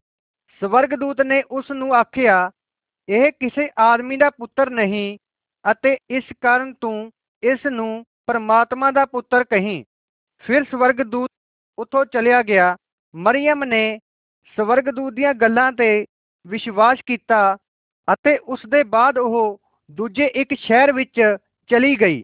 ਅਤੇ ਉੱਥੇ 3 ਮਹੀਨੇ ਤੱਕ ਰਹੀ। ਇੱਕ ਰਿਸ਼ਤੇਦਾਰ ਦੇ ਕੋਲ ਜਦੋਂ ਉਹ ਵਾਪਸ ਆਈ ਤਾਂ ਯੂਸਫ ਨੇ ਵੇਖਿਆ ਕਿ ਉਹ ਗਰਭਵਤੀ ਹੈ ਅਤੇ ਉਹ ਕਾਫੀ ਸੋਚਾਂ ਵਿੱਚ ਪੈ ਗਿਆ ਅਤੇ ਉਸ ਨੇ ਇਸ ਤਰ੍ਹਾਂ ਦੀ ਯੋਜਨਾ ਬਣਾਈ ਕਿ ਉਹ ਮਰੀਮ ਨੂੰ ਛੱਡ ਦੇਵੇ। ਪਰ ਫਿਰ ਉਹੀ ਸਵਰਗਦੂਤ ਯੂਸਫ ਦੇ ਕੋਲ ਵੀ ਆਇਆ ਅਤੇ ਸਵਰਗਦੂਤ ਨੇ ਉਸ ਨੂੰ ਇਸ ਤਰ੍ਹਾਂ ਕਿਹਾ, ਤੂੰ ਮਰੀਮ ਨਾਲ ਵਿਆਹ ਕਰਨ ਤੋਂ ਨਾ ਡਰ। ਉਹ ਪਵਿੱਤਰ ਆਤਮਾ ਦੇ ਕਾਰਨ ਗਰਭਵਤੀ ਹੋਈ ਹੈ। ਜਦੋਂ ਬੱਚੇ ਦਾ ਜਨਮ ਹੋਵੇਗਾ, ਤੂੰ ਉਸ ਦਾ ਨਾਂ ਯਿਸੂ ਰੱਖੀ। ਉਹ ਇਸ ਸੰਸਾਰ ਦੇ ਲੋਕਾਂ ਨੂੰ ਉਹਨਾਂ ਦੇ ਪਾਪਾਂ ਦੀ ਸਜ਼ਾ ਤੋਂ ਬਚਾਵੇਗਾ। ਫਿਰ ਯੂਸਫ ਨੇ ਮਰੀਮ ਨਾਲ ਵਿਆਹ ਕਰ ਲਿਆ ਅਤੇ ਉਹਦੇ ਨਾਲ ਉਦੋਂ ਤੱਕ ਨਹੀਂ ਸੁੱਤਾ ਜਦੋਂ ਤੱਕ ਯਿਸੂ ਦਾ ਜਨਮ ਨਹੀਂ ਹੋਇਆ। ਯਿਸੂ ਵੱਡਾ ਹੋਣ ਲੱਗਾ ਜਦੋਂ ਉਹ 30 ਸਾਲਾਂ ਦਾ ਹੋ ਗਿਆ ਤਾਂ ਉਸ ਨੇ ਆਪਣੇ ਮਾਤਾ-ਪਿਤਾ ਦਾ ਘਰ ਛੱਡ ਦਿੱਤਾ ਅਤੇ ਇੱਕ ਸ਼ਹਿਰ ਤੋਂ ਦੂਜੇ ਸ਼ਹਿਰ ਵਿੱਚ ਜਾ ਕੇ ਪਰਮਾਤਮਾ ਦੀ ਮੁਕਤੀ ਦੀ ਖੁਸ਼ਖਬਰੀ ਸੁਣਾਉਣ ਲੱਗਾ। ਉਸ ਨੇ ਕਈ ਬਿਮਾਰ ਲੋਕਾਂ ਨੂੰ ਚੰਗਾ ਕੀਤਾ ਉਸ ਨੇ ਲੰਗੜਿਆਂ ਨੂੰ ਚਲਾਇਆ ਅਤੇ ਅੰਨਿਆਂ ਨੂੰ ਵੇਖਣ ਲਾਇਆ ਅਤੇ ਉਸ ਨੇ ਕੰਨਾਂ ਤੋਂ ਬੋਲਿਆਂ ਨੂੰ ਸੁਣ ਦੀ ਤਾਕਤ ਦਿੱਤੀ। ਅਤੇ ਗੂੰਗਿਆਂ ਨੂੰ ਬੋਲਣ ਦੀ ਉਸ ਨੇ ਲੋਕਾਂ ਵਿੱਚੋਂ ਦੁਸ਼ਟ ਆਤਮਾਵਾਂ ਨੂੰ ਕੱਢਿਆ, ਉਹ ਇਹ ਸਭ ਕੁਝ ਇਸ ਲਈ ਕਰ ਸਕਦਾ ਸੀ ਕਿਉਂਕਿ ਉਹ ਪਰਮਾਤਮਾ ਦਾ ਪੁੱਤਰ ਸੀ। ਜਦੋਂ ਉਸ ਨੇ ਲੋਕਾਂ ਦੀ ਇਸ ਤਰ੍ਹਾਂ ਮਦਦ ਕੀਤੀ, ਉਹ ਲੋਕ ਉਸ ਵਕਤ ਪਰਮਾਤਮਾ ਦੀ ਸ਼ਕਤੀ ਨੂੰ ਵੇਖ ਸਕਦੇ ਸੀ। ਉਹਨਾਂ ਵਿੱਚੋਂ ਕੁਝ ਲੋਕਾਂ ਨੇ ਵਿਸ਼ਵਾਸ ਕੀਤਾ ਕਿ ਪ੍ਰਭੂ ਯਿਸੂ ਮਸੀਹ ਹੀ ਪਰਮਾਤਮਾ ਦਾ ਪੁੱਤਰ ਹੈ। ਯਿਸੂ ਨੇ ਉਹਨਾਂ ਲੋਕਾਂ ਦੇ ਪਾਪਾਂ ਨੂੰ ਵੇਖਿਆ, ਪਰ ਫਿਰ ਵੀ ਉਹਨਾਂ ਨਾਲ ਪਿਆਰ ਕੀਤਾ, ਕਿਉਂਕਿ ਉਹ ਆਪਣੇ ਇਸੇ ਪਿਆਰ ਦੇ ਕਾਰਨ ਇਸ ਸੰਸਾਰ ਦੇ ਲੋਕਾਂ ਲਈ ਆਪਣੀ ਜਾਨ ਵੀ ਦੇਣ ਲਈ ਤਿਆਰ ਸੀ। ਮਰਨ ਦੁਆਰਾ ਉਸ ਨੇ ਸਾਡੇ ਪਾਪਾਂ ਦਾ ਜੁਰਮਾਨਾ ਵੀ ਭਰਿਆ। ਉਹ ਲੋਕਾਂ ਤੋਂ ਇਹੀ ਚਾਹੁੰਦਾ ਹੈ ਕਿ ਉਹ ਜਾਣਨ ਕਿ ਸਿਰਫ ਯਿਸੂ ਮਸੀਹ ਹੀ ਉਹਨਾਂ ਨੂੰ ਬਚਾ ਸਕਦਾ ਹੈ। ਯਿਸੂ ਉੱਤੇ ਵਿਸ਼ਵਾਸ ਕਰੋ ਉਸ ਦੇ ਕੋਲ ਸ਼ਕਤੀ ਹੈ ਕਿ ਉਹ ਤੁਹਾਨੂੰ ਸ਼ੈਤਾਨ ਅਤੇ ਦੁਸ਼ਟ ਆਤਮਾਵਾਂ ਦੇ ਕਬਜ਼ੇ ਵਿੱਚੋਂ ਛਡਾ ਸਕੇ। ਉਹ ਤੁਹਾਡੇ ਲਈ ਇਹ ਸਭ ਕਰੇਗਾ, ਜੇਕਰ ਤੁਸੀਂ ਉਸ ਤੋਂ ਮੰਗੋਗੇ। ਉਸ ਨਾਲ ਗੱਲਾਂ ਕਰੋ, ਉਹ ਤੁਹਾਡੀਆਂ ਗੱਲਾਂ ਨੂੰ ਅਤੇ ਪ੍ਰਾਰਥਨਾ ਨੂੰ ਸੁਣੇਗਾ। ਲੇਖ 5 ਯਿਸੂ ਤੁਹਾਡੇ ਪ੍ਰਾਣ ਨੂੰ ਚੰਗਾ ਕਰ ਸਕਦਾ ਹੈ। ਬਾਈਬਲ ਸਾਨੂੰ ਦੱਸਦੀ ਹੈ ਕਿ ਯਿਸੂ ਪਰਮਾਤਮਾ ਦਾ ਪੁੱਤਰ ਹੈ। ਉਹ ਇਸ ਦੁਨੀਆ ਵਿੱਚ ਆਇਆ ਤਾਂ ਕਿ ਪਾਪ ਨਾਲ ਭਰੇ ਹੋਏ ਲੋਕਾਂ ਨੂੰ ਉਹਨਾਂ ਦੇ ਪਾਪਾਂ ਤੋਂ ਬਚਾ ਸਕੇ। ਇਸ ਕਰਕੇ ਉਹ ਮਸੀਹ ਦੇ ਰੂਪ ਵਿੱਚ ਜਾਣਿਆ ਜਾਂਦਾ ਹੈ। ਇਸ ਇੱਕ ਸ਼ਬਦ ਦਾ ਮਤਲਬ ਹੈ, ਇਹ ਉਹ ਹੈ ਜਿਸ ਨੂੰ ਪਰਮਾਤਮਾ ਨੇ ਸਾਨੂੰ ਬਚਾਉਣ ਲਈ ਭੇਜਿਆ ਹੈ। ਇਸ ਧਰਤੀ ਤੇ ਉਸ ਨੇ ਕਈ ਪ੍ਰਕਾਰ ਦੇ ਅਨੋਖੇ ਅਤੇ ਚਮਤਕਾਰ ਦੇ ਕੰਮ ਕੀਤੇ। ਜਦੋਂ ਲੋਕ ਬਿਮਾਰ ਸਨ, ਉਹਨਾਂ ਨੂੰ ਚੰਗਾ ਕੀਤਾ। ਉਸ ਨੇ ਲੋਕਾਂ ਨੂੰ ਸਵਰਗ ਦੇ ਬਾਰੇ ਵਿੱਚ ਅਤੇ ਪਰਮਾਤਮਾ ਦੇ ਰਾਜ ਦੇ ਬਾਰੇ ਵਿੱਚ ਦੱਸਿਆ। ਇੱਕ ਦਿਨ ਇੱਕ ਅੰਨਾ ਆਦਮੀ ਸੜਕ ਦੇ ਕਿਨਾਰੇ ਤੇ ਬੈਠ ਕੇ ਭੀਖ ਮੰਗਦਾ ਸੀ। ਉਹ ਜਾਣਦਾ ਸੀ ਕਿ ਉਹ ਆਪਣੇ ਅੰਨੇਪਨ ਤੋਂ ਕਦੀ ਠੀਕ ਨਹੀਂ ਹੋ ਸਕਦਾ। ਉਸ ਦਾ ਇਲਾਜ ਨਹੀਂ ਕਰਾ ਸਕਦਾ। ਸਿਰਫ ਪਰਮਾਤਮਾ ਹੀ ਇਸ ਤਰ੍ਹਾਂ ਦੇ ਲੋਕਾਂ ਨੂੰ ਠੀਕ ਕਰ ਸਕਦਾ ਹੈ। ਤਾਂ ਇੱਕਦਮ ਇੱਕ ਭੀੜ ਦੀ ਆਵਾਜ਼ ਆਈ, ਜਿਹੜੀ ਉਸ ਦੇ ਵੱਲ ਆ ਰਹੀ ਸੀ। ਉਸ ਭੀੜ ਵਿੱਚੋਂ ਜ਼ੋਰ-ਜ਼ੋਰ ਨਾਲ ਆਵਾਜ਼ ਆ ਰਹੀ ਸੀ। ਉਹ ਆਵਾਜ਼ ਇਹ ਸੀ ਕਿ ਯਿਸੂ ਆਉਂਦਾ ਪਿਆ ਹੈ, ਯਿਸੂ ਆਉਂਦਾ ਪਿਆ ਹੈ। ਇਸ ਅੰਨੇ ਆਦਮੀ ਨੇ ਪ੍ਰਭੂ ਯਿਸੂ ਮਸੀਹ ਦੇ ਬਾਰੇ ਵਿੱਚ ਕਈ ਅਨੋਖੇ ਤੇ ਚਮਤਕਾਰ ਗੱਲਾਂ ਨੂੰ ਸੁਣਿਆ ਸੀ। ਉਹ ਸੱਚ ਵਿੱਚ ਵਿਸ਼ਵਾਸ ਕਰਦਾ ਸੀ ਕਿ ਯਿਸੂ ਮਸੀਹ ਪਰਮਾਤਮਾ ਦਾ ਪੁੱਤਰ ਹੈ, ਕਿਉਂਕਿ ਸਿਰਫ ਪਰਮਾਤਮਾ ਹੀ ਇਸ ਤਰ੍ਹਾਂ ਦੇ ਮਹਾਨ ਕੰਮਾਂ ਨੂੰ ਕਰ ਸਕਦਾ ਹੈ। ਹੁਣ ਜਦੋਂ ਉਹ ਭੀੜ ਉਸ ਦੇ ਕੋਲ ਆ ਗਈ ਤਾਂ ਉਸ ਅੰਨੇ ਆਦਮੀ ਨੇ ਜ਼ੋਰ-ਜ਼ੋਰ ਨਾਲ, ਯਿਸੂ ਯਿਸੂ, ਮੇਰੇ ਤੇ ਰਹਿਮ ਕਰ ਕਰਕੇ ਬੋਲਣਾ ਸ਼ੁਰੂ ਕੀਤਾ। ਯਿਸੂ ਨੇ ਆਪਣੇ ਹੱਥ ਨੂੰ ਵਧਾਇਆ ਅਤੇ ਉਸ ਅੰਨੇ ਆਦਮੀ ਨੂੰ ਚੰਗਾ ਕਰ ਦਿੱਤਾ। ਜਦੋਂ ਉਸ ਨੂੰ ਸਭ ਕੁਝ ਦਿਸਣ ਲੱਗਾ ਤਾਂ ਉਹ ਪ੍ਰਭੂ ਯਿਸੂ ਮਸੀਹ ਦੇ ਨਾਲ ਹੋਰ ਪਿਆਰ ਕਰਨ ਲੱਗਾ ਅਤੇ ਉਸ ਦੀ ਆਗਿਆ ਮੰਨਣ ਲੱਗਾ। ਕੁਝ ਸਮੇਂ ਤੋਂ ਬਾਅਦ ਕੋੜ ਨਾਲ ਦੁਖੀ ਲੋਕ ਇਸ ਤਰ੍ਹਾਂ ਕਹਿ ਰਹੇ ਸੀ, ਅਸ਼ੁੱਧ ਅਸ਼ੁੱਧ, ਦੂਰ ਰਹੋ। ਕੋੜ ਦੀ ਬਿਮਾਰੀ ਚਮੜੀ ਦੀ ਬਿਮਾਰੀ ਹੁੰਦੀ ਹੈ। ਜਿਨ੍ਹਾਂ ਲੋਕਾਂ ਨੂੰ ਇਹ ਬਿਮਾਰੀ ਹੁੰਦੀ ਹੈ, ਉਹਨਾਂ ਨੂੰ ਕਦੀ ਵੀ ਚੰਗਿਆਈ ਨਹੀਂ ਮਿਲਦੀ। ਉਹਨਾਂ ਦਾ ਸਰੀਰ ਪੂਰੇ ਜ਼ਖਮਾਂ ਨਾਲ ਭਰ ਜਾਂਦਾ ਹੈ। ਜਦੋਂ ਪ੍ਰਭੂ ਯਿਸੂ ਮਸੀਹ ਨੇ ਇਸ ਤਰ੍ਹਾਂ ਦੇ ਕੋੜ ਨਾਲ ਦੁਖੀ ਲੋਕਾਂ ਨੂੰ ਵੇਖਿਆ ਤੇ ਉਸ ਨੂੰ ਉਹਨਾਂ ਤੇ ਤਰਸ ਆਇਆ ਅਤੇ ਉਸ ਨੇ ਉਹ ਕੋੜ ਦੇ ਦੁਖੀ ਲੋਕਾਂ ਨੂੰ ਠੀਕ ਕਰ ਦਿੱਤਾ। ਉਹ ਇੰਨੇ ਖੁਸ਼ ਹੋ ਗਏ ਚੰਗਿਆਈ ਨੂੰ ਪ੍ਰਾਪਤ ਕਰਨ ਤੋਂ ਬਾਅਦ ਤੇ ਉਹ ਭੱਜ ਕੇ ਆਪਣੇ ਘਰਾਂ ਨੂੰ ਤੁਰ ਗਏ।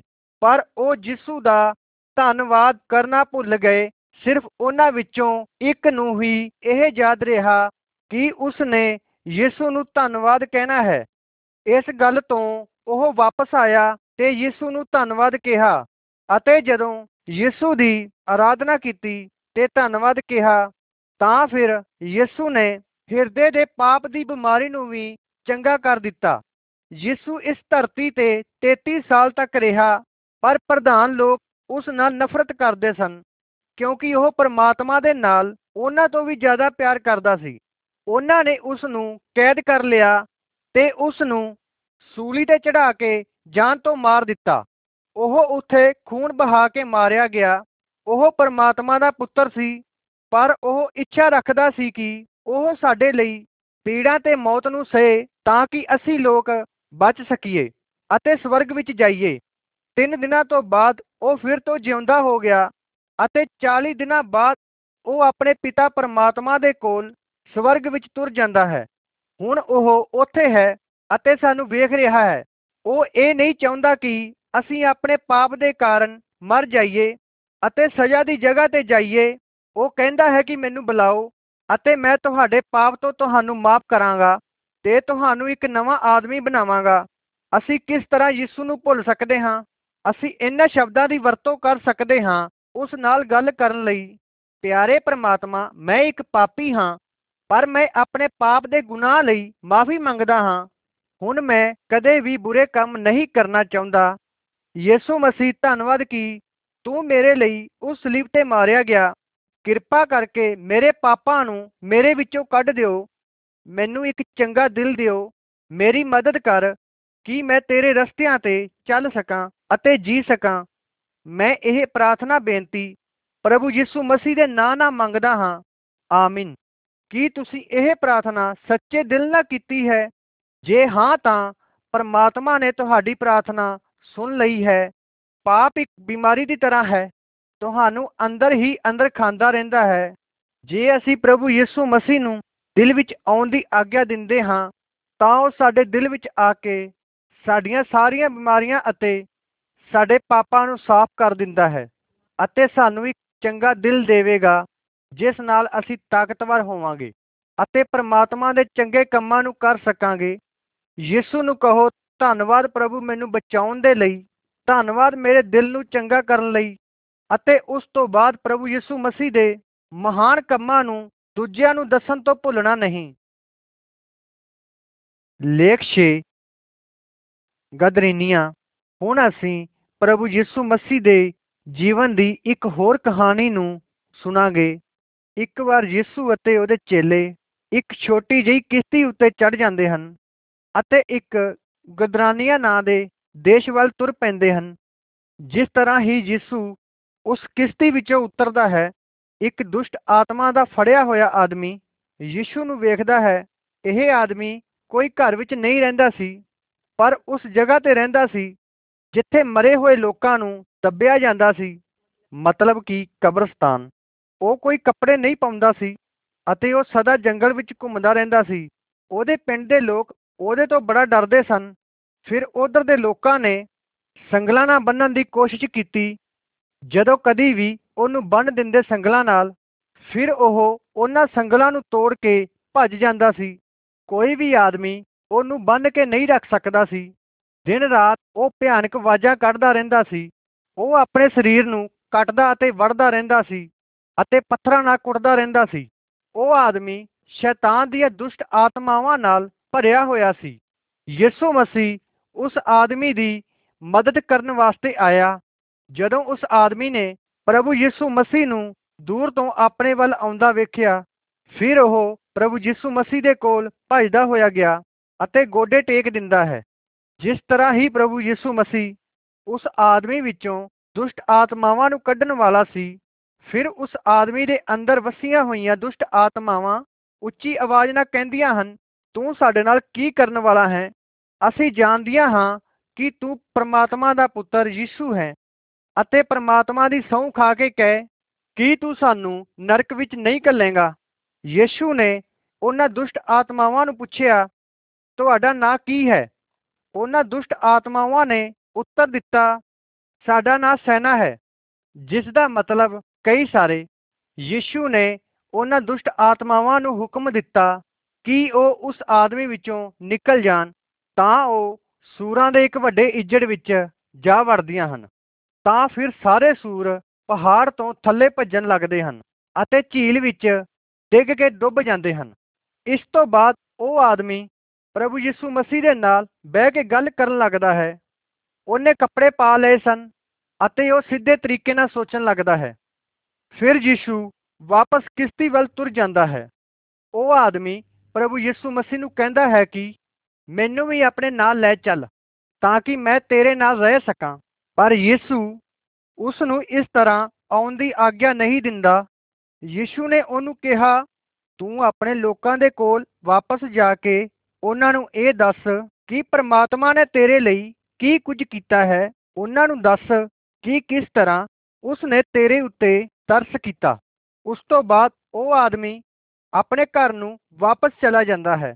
ਉਸ ਜਗ੍ਹਾ ਤੇ ਲਗਭਗ 10 ਪਿੰਡ ਸਨ ਅਤੇ ਉਹ ਆਦਮੀ ਉਹਨਾਂ ਸਾਰੇ ਪਿੰਡਾਂ ਵਿੱਚ ਜਾ ਕੇ ਲੋਕਾਂ ਨੂੰ ਦੱਸਦਾ ਹੈ ਕਿ ਯਿਸੂ ਨੇ ਉਹਦੇ ਲਈ ਕੀ ਕੀਤਾ। ਤਾਂ ਲੋਕ ਉਹਦੀਆਂ ਗੱਲਾਂ ਨੂੰ ਬੜੇ ਹੀ ਧਿਆਨ ਨਾਲ ਸੁਣਦੇ ਹਨ, ਪਰਮਾਤਮਾ ਦੇ ਮਹਾਨ ਕੰਮਾਂ ਨੂੰ ਸੁਣ ਕੇ ਹੈਰਾਨ ਹੋ ਜਾਂਦੇ ਹਨ। ਸਾਡੇ ਦੇਸ਼ ਵਿੱਚ ਵੀ ਕਈ ਸਾਰੀਆਂ ਦੁਸ਼ਟ ਆਤਮਾਵਾਂ ਹਨ। ਸ਼ੈਤਾਨ ਇੱਕ ਜ਼ਹਿਰੀਲੇ ਸੱਪ ਦੀ ਤਰ੍ਹਾਂ ਤੱਕਦਾ ਰਹਿੰਦਾ ਹੈ। ਕਿ ਕਦੋਂ ਉਹ ਤੁਹਾਡੇ ਉੱਤੇ ਹਮਲਾ ਕਰੇ ਅਤੇ ਕਦੋਂ ਤੁਹਾਨੂੰ ਨੁਕਸਾਨ ਪਹੁੰਚਾਏ? ਯਿਸੂ ਮਸੀਹ ਇਸ ਦੁਨੀਆ ਵਿੱਚ ਆਇਆ ਤਾਂ ਕਿ ਉਹ ਸ਼ੈਤਾਨ ਦੀ ਹਰ ਚਾਲ ਨੂੰ ਬਰਬਾਦ ਕਰ ਸਕੇ। ਭਾਵੇਂ ਇਸ ਦੁਨੀਆ ਵਿੱਚ ਕਈ ਸਾਰੀਆਂ ਦੁਸ਼ਟ ਆਤਮਾਵਾਂ ਹਨ, ਪਰ ਪ੍ਰਭੂ ਯਿਸੂ ਮਸੀਹ ਉਹਨਾਂ ਤੋਂ ਨਹੀਂ ਡਰਦਾ। ਯਿਸੂ ਮਸੀਹ ਬਹੁਤ ਹੀ ਤਾਕਤਵਰ ਹੈ। ਉਹ ਇਸ ਦੁਨੀਆ ਵਿੱਚ ਆਇਆ ਤਾਂ ਕਿ ਉਹ ਸਾਨੂੰ ਲੋਕਾਂ ਨੂੰ ਛੁਟਕਾਰਾ ਦੇ ਸਕੇ। ਦੁਸ਼ਟ ਆਤਮਾਵਾਂ ਦੀ ਤਾਕਤ ਤੋਂ ਅਤੇ ਸ਼ੈਤਾਨ ਦੇ ਕੰਮਾਂ ਤੋਂ। ਦੁਸ਼ਟ ਆਤਮਾਵਾਂ ਜਾਣਦੀਆਂ ਹਨ ਕਿ ਯਿਸੂ ਮਸੀਹ ਕੌਣ ਹੈ ਅਤੇ ਇਸੇ ਗੱਲ ਤੋਂ ਉਹ ਉਸ ਤੋਂ ਡਰਦੀਆਂ ਹਨ। ਉਹ ਜਾਣਦੀਆਂ ਹਨ ਕਿ ਯਿਸੂ ਮਸੀਹ ਇੱਕ ਦਿਨ ਉਹਨਾਂ ਨੂੰ ਕੱਢ ਦੇਵੇਗਾ। ਇਸ ਸੰਸਾਰ ਤੋਂ ਸ਼ੈਤਾਨ ਅਤੇ ਉਸ ਦੇ ਮਦਦਗਾਰ ਦੁਸ਼ਟ ਆਤਮਾਵਾਂ ਯਿਸੂ ਮਸੀਹ ਤੋਂ ਡਰਦੀਆਂ ਹਨ। ਤੁਹਾਨੂੰ ਲੋਕਾਂ ਨੂੰ ਚੌਕਸ ਰਹਿਣਾ ਚਾਹੀਦਾ ਹੈ। ਸ਼ੈਤਾਨ ਦੇ ਅਤੇ ਦੁਸ਼ਟ ਆਤਮਾਵਾਂ ਦੇ ਕੰਮਾਂ ਤੋਂ। ਯਿਸੂ ਤੋਂ ਮਦਦ ਮੰਗੋ ਕਿ ਉਹ ਤੁਹਾਡੀ ਮਦਦ ਕਰੇ। ਯਿਸੂ ਮਸੀਹ ਨੇ ਸ਼ੈਤਾਨ ਨੂੰ ਹਰਾਇਆ ਹੈ। ਯਿਸੂ ਤੋਂ ਪ੍ਰਾਰਥਨਾ ਵਿੱਚ ਮੰਗੋ ਕਿ ਉਹ ਤੁਹਾਡੇ ਪਾਪਾਂ ਨੂੰ ਤੁਹਾਡੀ ਜ਼ਿੰਦਗੀ ਵਿੱਚੋਂ ਕੱਢ ਦੇਵੇ। ਉਸ ਦੇ ਕੋਲ ਇਹ ਤਾਕਤ ਹੈ ਕਿ ਉਹ ਤੁਹਾਨੂੰ ਸ਼ੈਤਾਨ ਦੀਆਂ ਚਾਲਾਂ ਤੋਂ ਬਚਾ ਸਕੇ। ਉਹ ਤੁਹਾਨੂੰ ਆਪਣੇ ਪੁੱਤਰ ਅਤੇ ਧੀਆਂ ਬਣਾਏਗਾ। ਜੇਕਰ ਤੁਸੀਂ ਆਪਣਾ ਭਰੋਸਾ ਉਹਦੇ ਉੱਤੇ ਰੱਖਦੇ ਹੋ, ਤਾਂ ਉਹ ਤੁਹਾਨੂੰ ਕਦੇ ਨਹੀਂ ਛੱਡੇਗਾ। ਲੇਖ 7 ਪ੍ਰਭੂ ਯਿਸੂ ਮਸੀਹ ਦੀ ਮੌਤ। ਕੀ ਸੱਚ ਵਿੱਚ ਪ੍ਰਭੂ ਯਿਸੂ ਮਸੀਹ ਦੀ ਮੌਤ ਹੋਈ? ਕੀ ਉਸ ਦੀ ਮੌਤ ਦੀ ਕਹਾਣੀ ਸੱਚ ਹੈ? ਇਸ ਦੇ ਵਿੱਚ ਕੋਈ ਸ਼ੱਕ ਨਹੀਂ। ਕਈ ਸਾਲ ਪਹਿਲਾਂ ਯਸ਼ਾਯਾ ਨਬੀ ਨੇ ਯਿਸੂ ਮਸੀਹ ਦੇ ਬਾਰੇ ਵਿੱਚ ਇਸ ਤਰ੍ਹਾਂ ਦੱਸਿਆ, ਉਹ ਆਪਣੀ ਕਬਰ ਪਾਪੀਆਂ ਨਾਲ ਬਣਾਏਗਾ। ਹਾਂ, ਸੱਚ ਵਿੱਚ ਪ੍ਰਭੂ ਯਿਸੂ ਮਸੀਹ ਦੀ ਮੌਤ ਮਨੁੱਖਾਂ ਦੇ ਹੱਥੋਂ ਹੋਈ, ਪਰ ਪਰਮਾਤਮਾ ਨੇ ਵੀ ਉਸ ਨੂੰ ਇਸੇ ਮਕਸਦ ਨਾਲ ਭੇਜਿਆ ਸੀ। ਉਹ ਇਸ ਧਰਤੀ ਤੇ ਆਇਆ ਤਾਂ ਕਿ ਲੋਕਾਂ ਦੇ ਪਾਪ ਦਾ ਬਦਲਾ ਉਹ ਚੁਕਾ ਸਕੇ, ਜਿਹੜੇ ਲੋਕ ਇਸ ਤੇ ਵਿਸ਼ਵਾਸ ਕਰਨਗੇ ਅਤੇ ਉਸ ਦੇ ਵੱਲ ਮੁੜਨਗੇ। ਉਹਨਾਂ ਨੂੰ ਆਪਣਾ ਬਦਲਾ ਚੁਕਾਉਣ ਦੀ ਜ਼ਰੂਰਤ ਨਹੀਂ ਪਰਮਾਤਮਾ ਨੇ ਕਿਹਾ, ਜਦੋਂ ਤੱਕ ਕੋਈ ਪਾਪ ਕਰਨ ਵਾਲਾ ਮਨੁੱਖ ਸਾਡੇ ਲਈ ਆਪਣੇ ਆਪ ਨੂੰ ਬਲੀਦਾਨ ਨਾ ਕਰੇ, ਉਦੋਂ ਤੱਕ ਇਸ ਸੰਸਾਰ ਵਿੱਚ ਕੋਈ ਵੀ ਮੁਕਤੀ ਨੂੰ ਪ੍ਰਾਪਤ ਨਹੀਂ ਕਰ ਸਕਦਾ। ਇਹ ਹੀ ਇੱਕ ਰਾਹ ਹੈ ਸਾਡੇ ਪਾਪਾਂ ਦਾ ਬਦਲਾ ਚੁਕਾਉਣ ਦਾ। ਅਸੀਂ ਲੋਕ ਆਪਣੇ ਪਾਪਾਂ ਦਾ ਬਦਲਾ ਨਹੀਂ ਚੁਕਾ ਸਕਦੇ, ਕਿਉਂਕਿ ਅਸੀਂ ਲੋਕ ਪਾਪੀ ਹਾਂ। ਸਿਰਫ ਯਿਸੂ ਮਸੀਹ ਹੀ ਹੈ, ਜਿਹੜਾ ਪਾਪ ਰਹਿਤ ਹੈ। ਸਿਰਫ ਉਹ ਹੀ ਹੈ, ਜਿਹੜਾ ਸਾਡੇ ਪਾਪਾਂ ਦੇ ਬਦਲੇ ਨੂੰ ਚੁਕਾ ਸਕਦਾ ਹੈ। ਉਸ ਨੇ ਸਾਡੇ ਪਾਪਾਂ ਦੇ ਕਰਜ਼ ਦਾ ਬੋਝ ਆਪਣੇ ਉੱਤੇ ਲੈ ਲਿਆ ਅਤੇ ਆਪਣੀ ਮੌਤ ਦੇ ਨਾਲ ਉਸ ਦਾ ਕਰਜ਼ ਚੁਕਾਇਆ। ਉਸ ਨੇ ਆਪਣੇ ਜੀਵਨ ਨੂੰ ਬਲੀਦਾਨ ਕੀਤਾ ਸਾਡੇ ਪਾਪਾਂ ਦੇ ਲਈ। ਉਸ ਦੀ ਮੌਤ ਕਿਸ ਤਰ੍ਹਾਂ ਹੋਈ, ਉਸ ਸਮੇਂ ਦਾ ਪ੍ਰਧਾਨ ਆਦਮੀ ਸੀ ਪਿਲਾਤੂਸ। ਦੂਜੇ ਲੋਕਾਂ ਨੇ ਪ੍ਰਭੂ ਯਿਸੂ ਮਸੀਹ ਨੂੰ ਫੜ ਕੇ ਪਿਲਾਤੂਸ ਦੇ ਸਾਹਮਣੇ ਲਿਆਂਦਾ। ਪਿਲਾਤੂਸ ਨੇ ਪ੍ਰਭੂ ਯਿਸੂ ਮਸੀਹ ਤੋਂ ਕੁਝ ਸਵਾਲ ਪੁੱਛੇ ਅਤੇ ਇਸ ਤਰ੍ਹਾਂ ਦਾ ਫੈਸਲਾ ਲਿਆ ਕਿ ਮੈਂ ਇਸ ਆਦਮੀ ਵਿੱਚ ਕੋਈ ਦੋਸ਼ ਨਹੀਂ ਵੇਖਿਆ। ਮੈਂ ਇਸ ਨੂੰ ਸਜ਼ਾ ਨਹੀਂ ਦੇਵਾਂਗਾ ਅਤੇ ਇਸ ਨੂੰ ਛੱਡ ਦੇਵਾਂਗਾ। ਪਰ ਉਧਰ ਦੇ ਆਗੂਆਂ ਨੇ ਇਹ ਕਿਹਾ, ਕਈ ਸਾਰੇ ਲੋਕ ਇਸ ਮਨੁੱਖ ਦੀ ਆਗਿਆ ਮੰਨਦੇ ਹਨ। ਜੇਕਰ ਤੁਸੀਂ ਇਸ ਨੂੰ ਆਜ਼ਾਦ ਕਰ ਦੇਵੋਗੇ ਤਾਂ ਤੁਸੀਂ ਰਾਜੇ ਦੇ ਦੋਸਤ ਨਹੀਂ ਠਹਿਰੋਗੇ। ਜਦੋਂ ਪਿਲਾਤੂਸ ਨੇ ਇਹਨਾਂ ਗੱਲਾਂ ਨੂੰ ਸੁਣਿਆ, ਤਾਂ ਉਹ ਡਰ ਗਿਆ, ਪਰ ਉਹ ਰਾਜੇ ਨੂੰ ਨਾਰਾਜ਼ ਨਹੀਂ ਕਰਨਾ ਚਾਹੁੰਦਾ ਸੀ। ਇਸ ਦੇ ਕਾਰਨ ਉਸ ਨੇ ਇਸ ਤਰ੍ਹਾਂ ਕਿਹਾ, ਤੁਸੀਂ ਖੁਦ ਇਸ ਦਾ ਨਿਆਂ ਕਿਉਂ ਨਹੀਂ ਕਰਦੇ? ਕਿਉਂਕਿ ਮੈਂ ਇਸ ਵਿੱਚ ਕੋਈ ਦੋਸ਼ ਨਹੀਂ ਪਾਇਆ। ਫਿਰ ਉਸ ਨੇ ਆਪਣੇ ਹੱਥਾਂ ਨੂੰ ਧੋ ਦਿੱਤਾ ਅਤੇ ਕਿਹਾ, ਮੈਂ ਇਸ ਆਦਮੀ ਦੀ ਮੌਤ ਦਾ ਦੋਸ਼ੀ ਨਹੀਂ ਹਾਂ। ਫਿਰ ਉਹ ਲੋਕ ਯੀਸ਼ੂ ਨੂੰ ਕਚਹਿਰੀ ਵਿੱਚੋਂ ਬਾਹਰ ਲੈ ਕੇ ਆਏ ਅਤੇ ਉਸ ਨੂੰ ਮਾਰਨ ਲੱਗੇ। ਪਰ ਉਸ ਨੇ ਇੱਕ ਵੀ ਸ਼ਬਦ ਇਸ ਦੇ ਵਿਰੁੱਧ ਵਿੱਚ ਨਹੀਂ ਕਿਹਾ। ਉਹਨਾਂ ਲੋਕਾਂ ਨੇ ਯੀਸ਼ੂ ਨੂੰ ਮਜਬੂਰ ਕੀਤਾ ਕਿ ਉਹ ਇੱਕ ਲੱਕੜੀ ਦੀ ਸਲੀਬ ਲੈ ਕੇ ਉਸ ਜਗ੍ਹਾ ਵੱਲ ਜਾਵੇ, ਜਿੱਥੇ ਉਹ ਉਸ ਨੂੰ ਮੌਤ ਦੇਣ ਵਾਲੇ ਸੀ। ਸਾਰੇ ਲੋਕ ਉਸ ਦੇ ਪਿੱਛੇ ਪਿੱਛੇ ਚੱਲ ਰਹੇ ਸਨ ਕਿ ਯਿਸੂ ਆਪਣੇ ਆਪ ਨੂੰ ਆਪਣੇ ਦੁਸ਼ਮਣਾਂ ਤੋਂ ਬਚਾ ਨਹੀਂ ਸਕਦਾ ਸੀ। ਉਹ ਆਪਣੇ ਆਪ ਨੂੰ ਬਚਾ ਸਕਦਾ ਸੀ। ਪਰ ਉਹ ਜਾਣਦਾ ਸੀ ਕਿ ਨਬੀ ਨੇ ਉਸ ਦੇ ਬਾਰੇ ਵਿੱਚ ਇਹ ਲਿਖਿਆ ਹੈ ਕਿ ਉਹ ਮੇਰੇ ਲੋਕਾਂ ਦੇ ਪਾਪਾਂ ਦੇ ਲਈ ਮਾਰਿਆ ਗਿਆ। ਉਹਨਾਂ ਲੋਕਾਂ ਨੇ ਉਹਦੇ ਹੱਥ ਪੈਰ ਖਿੱਚ ਕੇ ਉਹਦੇ ਹੱਥਾਂ ਵਿੱਚ ਕਿੱਲ ਠੋਕੇ। ਉਹਨਾਂ ਲੋਕਾਂ ਨੇ ਸਲੀਬ ਨੂੰ ਸਿੱਧਾ ਕਰਕੇ ਖੜਾ ਕੀਤਾ। ਯਿਸੂ ਉਹ ਸਲੀਬ ਤੇ ਕਿੱਲਾਂ ਦੇ ਸਹਾਰੇ ਲਮਕਿਆ ਹੋਇਆ ਸੀ, ਜਿਹੜੇ ਉਹਦੇ ਹੱਥਾਂ ਤੇ ਪੈਰਾਂ ਵਿੱਚ ਲੱਗੇ ਹੋਏ ਸੀ। ਉਸ ਨੂੰ ਕੁੱਟਣ ਦੁਆਰਾ ਉਹਦੀ ਪਿੱਠ ਵਿੱਚੋਂ ਲਹੂ ਵਗ ਰਿਹਾ ਸੀ। ਸੁਣੋ, ਉਹਨੇ ਕੀ ਕਿਹਾ? ਪਿਤਾ, ਉਹਨਾਂ ਨੂੰ ਮਾਫ ਕਰ। ਉਹ ਨਹੀਂ ਜਾਣਦੇ ਕਿ ਉਹ ਕੀ ਕਰ ਰਹੇ ਹਨ। ਉਸ ਨੇ ਪਰਮਾਤਮਾ ਪਿਤਾ ਤੋਂ ਆਪਣੇ ਦੁਸ਼ਮਣਾਂ ਨੂੰ ਮਾਫ ਕਰਨ ਦੀ ਪ੍ਰਾਰਥਨਾ ਕੀਤੀ। ਜਦੋਂ ਪ੍ਰਭੂ ਯਿਸੂ ਮਸੀਹ ਦੀ ਮੌਤ ਹੋਈ, ਤਾਂ ਉਹ ਸਾਰਾ ਦੇਸ਼ ਹਨੇਰੇ ਨਾਲ ਭਰ ਗਿਆ। ਇੱਕ ਭੁਚਾਲ ਉੱਥੇ ਆਇਆ ਅਤੇ ਕਈ ਸਾਰੇ ਮਰੇ ਲੋਕ ਜਿਉਂਦੇ ਹੋ ਗਏ ਅਤੇ ਉਹ ਸ਼ਹਿਰਾਂ ਵਿੱਚ ਘੁੰਮਣ ਲੱਗੇ। ਕਈ ਲੋਕਾਂ ਨੇ ਉਹਨਾਂ ਨੂੰ ਵੇਖਿਆ। ਯੀਸ਼ੂ ਦੇ ਦੁਸ਼ਮਣਾਂ ਨੇ ਇਸ ਤਰ੍ਹਾਂ ਸੋਚਿਆ ਕਿ ਯਿਸੂ ਨੂੰ ਜਾਨ ਤੋਂ ਮਾਰਨ ਦੁਆਰਾ ਉਹਨਾਂ ਨੇ ਉਹਦੇ ਉੱਤੇ ਜਿੱਤ ਹਾਸਲ ਕਰ ਲਈ ਹੈ। ਯਿਸੂ ਦੇ ਮਿੱਤਰਾਂ ਨੇ ਗੁਫਾ ਦੀ ਵਰਤੋਂ ਕੀਤੀ। ਯਿਸੂ ਮਸੀਹ ਦੇ ਸਰੀਰ ਨੂੰ ਦੱਬਣ ਲਈ, ਜਿਸ ਦਾ ਦਰਵਾਜ਼ਾ ਇੱਕ ਬਹੁਤ ਵੱਡੇ ਪੱਥਰ ਨਾਲ ਬਣਿਆ ਹੋਇਆ ਸੀ, ਜਿਨ੍ਹਾਂ ਲੋਕਾਂ ਨੇ ਪ੍ਰਭੂ ਯਿਸੂ ਮਸੀਹ ਨੂੰ ਸਲੀਬ ਤੇ ਚੜਾਇਆ ਸੀ। ਉਹਨਾਂ ਲੋਕਾਂ ਨੇ ਸਿਪਾਹੀਆਂ ਨੂੰ ਉਸ ਕਬਰ ਦੇ ਬਾਹਰ ਖੜਾ ਕੀਤਾ ਹੋਇਆ ਸੀ ਕਿ ਉਹ ਉਸ ਕਬਰ ਦੀ ਰਖਵਾਲੀ ਕਰਨ।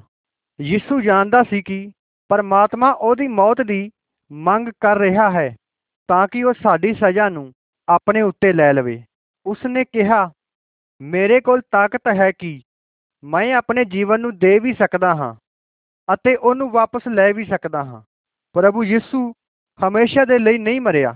ਮੈਂ ਤੁਹਾਨੂੰ ਕਿਹਾ ਸੀ ਕਿ ਪ੍ਰਭੂ ਯਿਸੂ ਮਸੀਹ ਮੌਤ ਦੀ ਸਜ਼ਾ ਦੇ ਯੋਗ ਨਹੀਂ ਹੈ, ਕਿਉਂਕਿ ਉਸ ਨੇ ਕੋਈ ਪਾਪ ਨਹੀਂ ਕੀਤਾ। ਇਸ ਕਰਕੇ ਮੌਤ ਉਹਨੂੰ ਜ਼ਿਆਦਾ ਸਮੇਂ ਤੱਕ ਫੜ ਕੇ ਨਾ ਰੱਖ ਸਕੀ। ਉਸ ਦੀ ਮੌਤ ਤੋਂ ਤਿੰਨ ਦਿਨਾਂ ਬਾਅਦ ਪਰਮਾਤਮਾ ਨੇ ਉਹਨੂੰ ਮੁਰਦਿਆਂ ਵਿੱਚੋਂ ਫਿਰ ਤੋਂ ਜਿਉਂਦਾ ਕਰ ਦਿੱਤਾ।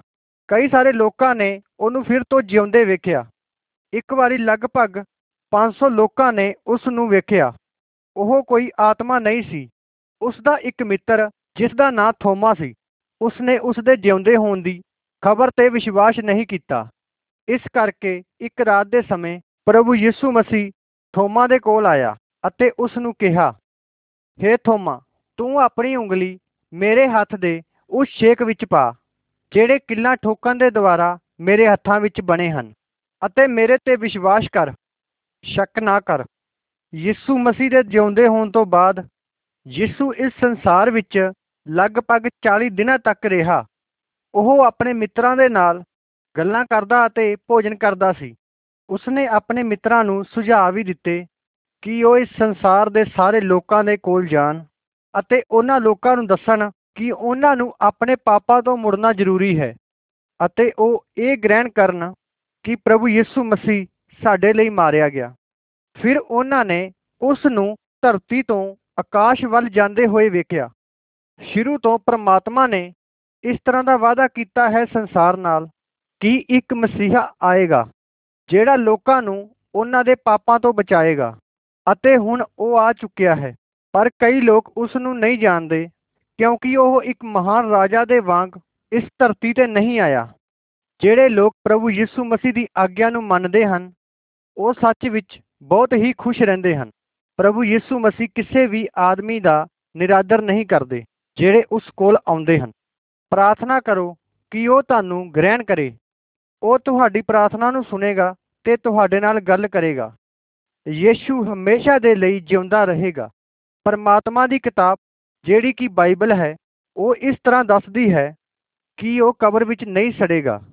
ਯਿਸੂ ਮਸੀਹ ਆਪਣੀ ਮੌਤ ਦੀ ਥਾਂ ਤੋਂ ਫਿਰ ਜੀ ਉੱਠਦਾ ਹੈ ਅਤੇ ਬਾਅਦ ਵਿੱਚ ਸਵਰਗ ਵਿੱਚ ਉਠਾ ਲਿਆ ਜਾਂਦਾ ਹੈ। ਇੱਕ ਦਿਨ ਉਹ ਸਵਰਗ ਵਿੱਚੋਂ ਵਾਪਸ ਆਏਗਾ, ਤਾਂ ਕਿ ਇਸ ਸਾਰੇ ਸੰਸਾਰ ਦਾ ਉਹ ਨਿਆਂ ਕਰ ਸਕੇ। ਪਰਮਾਤਮਾ ਦੀ ਕਿਤਾਬ ਇਸ ਤਰ੍ਹਾਂ ਕਹਿੰਦੀ ਹੈ ਕਿ ਪਰਮਾਤਮਾ ਨੇ ਯੀਸ਼ੂ ਨੂੰ ਚੁਣ ਰੱਖਿਆ ਹੈ ਕਿ ਆਖਰੀ ਦਿਨਾਂ ਵਿੱਚ ਉਹ ਸਾਰੇ ਸੰਸਾਰ ਦਾ ਨਿਆਂ ਕਰੇ। ਜੇਕਰ ਤੁਸੀਂ ਅੱਜ ਉਸ ਦਾ ਨਰਾਦਰ ਕਰਦੇ ਹੋ, ਤਾਂ ਕੱਲ ਉਹ ਤੁਹਾਡਾ ਨਰਾਦਰ ਕਰੇਗਾ। ਜੇਕਰ ਤੁਸੀਂ ਅੱਜ ਆਪਣੇ ਪਾਪਾਂ ਤੋਂ ਮੂੰਹ ਫੇਰਦੇ ਹੋ ਅਤੇ ਪਰਮਾਤਮਾ ਦੇ ਕੋਲ ਆਉਂਦੇ ਹੋ ਅਤੇ ਉਹਨੂੰ ਗ੍ਰਹਿਣ ਕਰਦੇ ਹੋ, ਤਾਂ ਉਹ ਤੁਹਾਡੇ ਪਾਪ ਤੋਂ ਤੁਹਾਨੂੰ ਛਡਾ ਲਵੇਗਾ। ਜਦੋਂ ਤੁਸੀਂ ਮਰੋਗੇ, ਤਾਂ ਉਹ ਤੁਹਾਨੂੰ ਸਦਾ ਲਈ ਸਦੀਪਕ ਜਿਉਣ ਵੱਲ ਲੈ ਜਾਵੇਗਾ। ਅੱਜ ਉਸ ਤੇ ਵਿਸ਼ਵਾਸ ਕਰੋ। ਲੇਖ 8 ਮਸੀਹੀ ਜੀਵਨ। ਚੌੜੇ ਰਸਤੇ ਦਾ ਫ਼ਰਕ। ਕੀ ਤੁਸੀਂ ਜਾਣਨਾ ਚਾਹੁੰਦੇ ਹੋ? ਕਿ ਇੱਕ ਮਸੀਹ ਹੋਣ ਦਾ ਮਤਲਬ ਕੀ ਹੈ? ਜੀਵਨ ਇੱਕ ਚੌੜੇ ਰਾਹ ਦੇ ਬਰਾਬਰ ਹੈ। ਹਰ ਇੱਕ ਆਦਮੀ ਆਪਣੀ ਪਿੱਠ ਤੇ ਭਾਰੀ ਪਾਪ ਦੇ ਵਜਨ ਨੂੰ ਲੈ ਕੇ ਘੁੰਮ ਰਿਹਾ ਹੈ। ਪਰਮਾਤਮਾ ਦਾ ਪਵਿੱਤਰ ਗ੍ਰੰਥ ਇਸ ਤਰ੍ਹਾਂ ਦੱਸਦਾ ਹੈ, ਸਾਰਿਆਂ ਨੇ ਪਾਪ ਕੀਤਾ ਹੈ। ਸੰਸਾਰ ਦੇ ਰੌਲੇ ਰੱਪੇ ਤੋਂ ਹਟ ਕੇ ਇੱਕ ਆਵਾਜ਼ ਆਉਂਦੀ ਹੈ, ਜਿਹੜੀ ਇਸ ਤਰ੍ਹਾਂ ਕਹਿੰਦੀ ਹੈ, ਮੇਰੇ ਕੋਲ ਆਓ। ਹੇ ਸਾਰੇ ਭਾਰ ਹੇਠਾਂ ਦੱਬੇ ਹੋਏ ਲੋਕੋ, ਮੈਂ ਤੁਹਾਨੂੰ ਆਰਾਮ ਦੇਵਾਂਗਾ। ਮੇਰੇ ਕੋਲ ਆਓ। ਕੁਝ ਲੋਕ ਇਸ ਗੱਲ ਵੱਲ ਧਿਆਨ ਨਾ ਦਿੰਦੇ ਹੋਏ ਉਸ ਰਾਹ ਤੇ ਚੱਲਦੇ ਹੀ ਰਹਿੰਦੇ ਹਨ। ਕੀ ਕੋਈ ਸੁਣਦਾ ਪਿਆ ਹੈ? ਉਹ ਆਵਾਜ਼ ਫਿਰ ਤੋਂ ਬੁਲਾਉਂਦੀ ਹੈ। ਉਹਨਾਂ ਲੋਕਾਂ ਵਿੱਚੋਂ ਬਾਹਰ ਆਓ ਅਤੇ ਅੱਡ ਹੋ ਜਾਓ। ਕਿਸੇ ਵੀ ਅਸ਼ੁੱਧ ਚੀਜ਼ ਨੂੰ ਨਾ ਛੇੜੋ। ਮੈਂ ਤੁਹਾਨੂੰ ਆਪਣਾ ਬਣਾਵਾਂਗਾ ਅਤੇ ਤੁਹਾਡੇ ਪਿਤਾ ਦੇ ਵਾਂਗ ਬਣਾਂਗਾ ਅਤੇ ਤੁਸੀਂ ਮੇਰੇ ਪੁੱਤਰ ਅਤੇ ਧੀਆਂ ਬਣੋਗੇ। ਕੁਝ ਲੋਕ ਰੁਕ ਜਾਂਦੇ ਹਨ ਅਤੇ ਥੋੜੇ ਸਮੇਂ ਦੇ ਲਈ ਸੁਣਦੇ ਹਨ, ਪਰ ਬਾਅਦ ਵਿੱਚ ਫਿਰ ਤੋਂ ਉਹ ਅੱਗੇ ਵੱਧ ਜਾਂਦੇ ਹਨ। ਆਖਰ ਵਿੱਚ ਉਸ ਭੀੜ ਵਿੱਚੋਂ ਕੋਈ ਇੱਕ ਆਦਮੀ ਮੁੜਦਾ ਹੈ ਸੁਣਨ ਵਾਸਤੇ, ਇੱਕ ਪਲ ਦੇ ਲਈ ਉਹ ਆਦਮੀ ਪਰੇਸ਼ਾਨੀ ਵਿੱਚ ਹੁੰਦਾ ਹੈ। ਫਿਰ ਬਾਅਦ ਵਿੱਚ ਉਹ ਉਸ ਵੱਡੀ ਭੀੜ ਨੂੰ ਛੱਡ ਕੇ ਇੱਕ ਨਵੇਂ ਰਾਹ ਤੇ ਪੈਰ ਰੱਖਦਾ ਹੈ, ਕਿਉਂਕਿ ਜਿਹੜਾ ਇੱਕ ਛੋਟਾ ਰਾਹ ਹੈ, ਉਹ ਛੋਟਾ ਰਾਹ ਉਸ ਚੌੜੇ ਰਾਹ ਦੇ ਬਿਲਕੁਲ ਉਲਟ ਦਿਸ਼ਾ ਵੱਲ ਹੈ।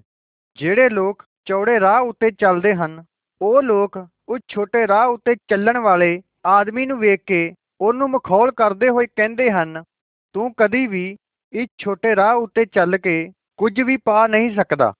ਪਰ ਉਹ ਆਦਮੀ ਇਹਨਾਂ ਗੱਲਾਂ ਦੀ ਪਰਵਾਹ ਨਹੀਂ ਕਰਦਾ, ਪਰ ਹੱਸਦਾ ਹੈ ਇਸ ਗੱਲ ਨੂੰ ਸੋਚ ਕੇ। ਉਸ ਦੀ ਪਿੱਠ ਉੱਤੇ ਲੱਦਿਆ ਹੋਇਆ ਪਾਪ ਦਾ ਭਾਰੀ ਬੋਝ ਹੁਣ ਹਟ ਗਿਆ ਹੈ। ਪੁਰਾਣੀਆਂ ਆਦਤਾਂ ਅਤੇ ਪਾਪ ਦੀ ਖੁਸ਼ੀ ਹੁਣ ਪਿੱਛੇ ਛੱਡ ਦਿੱਤੀ ਹੈ।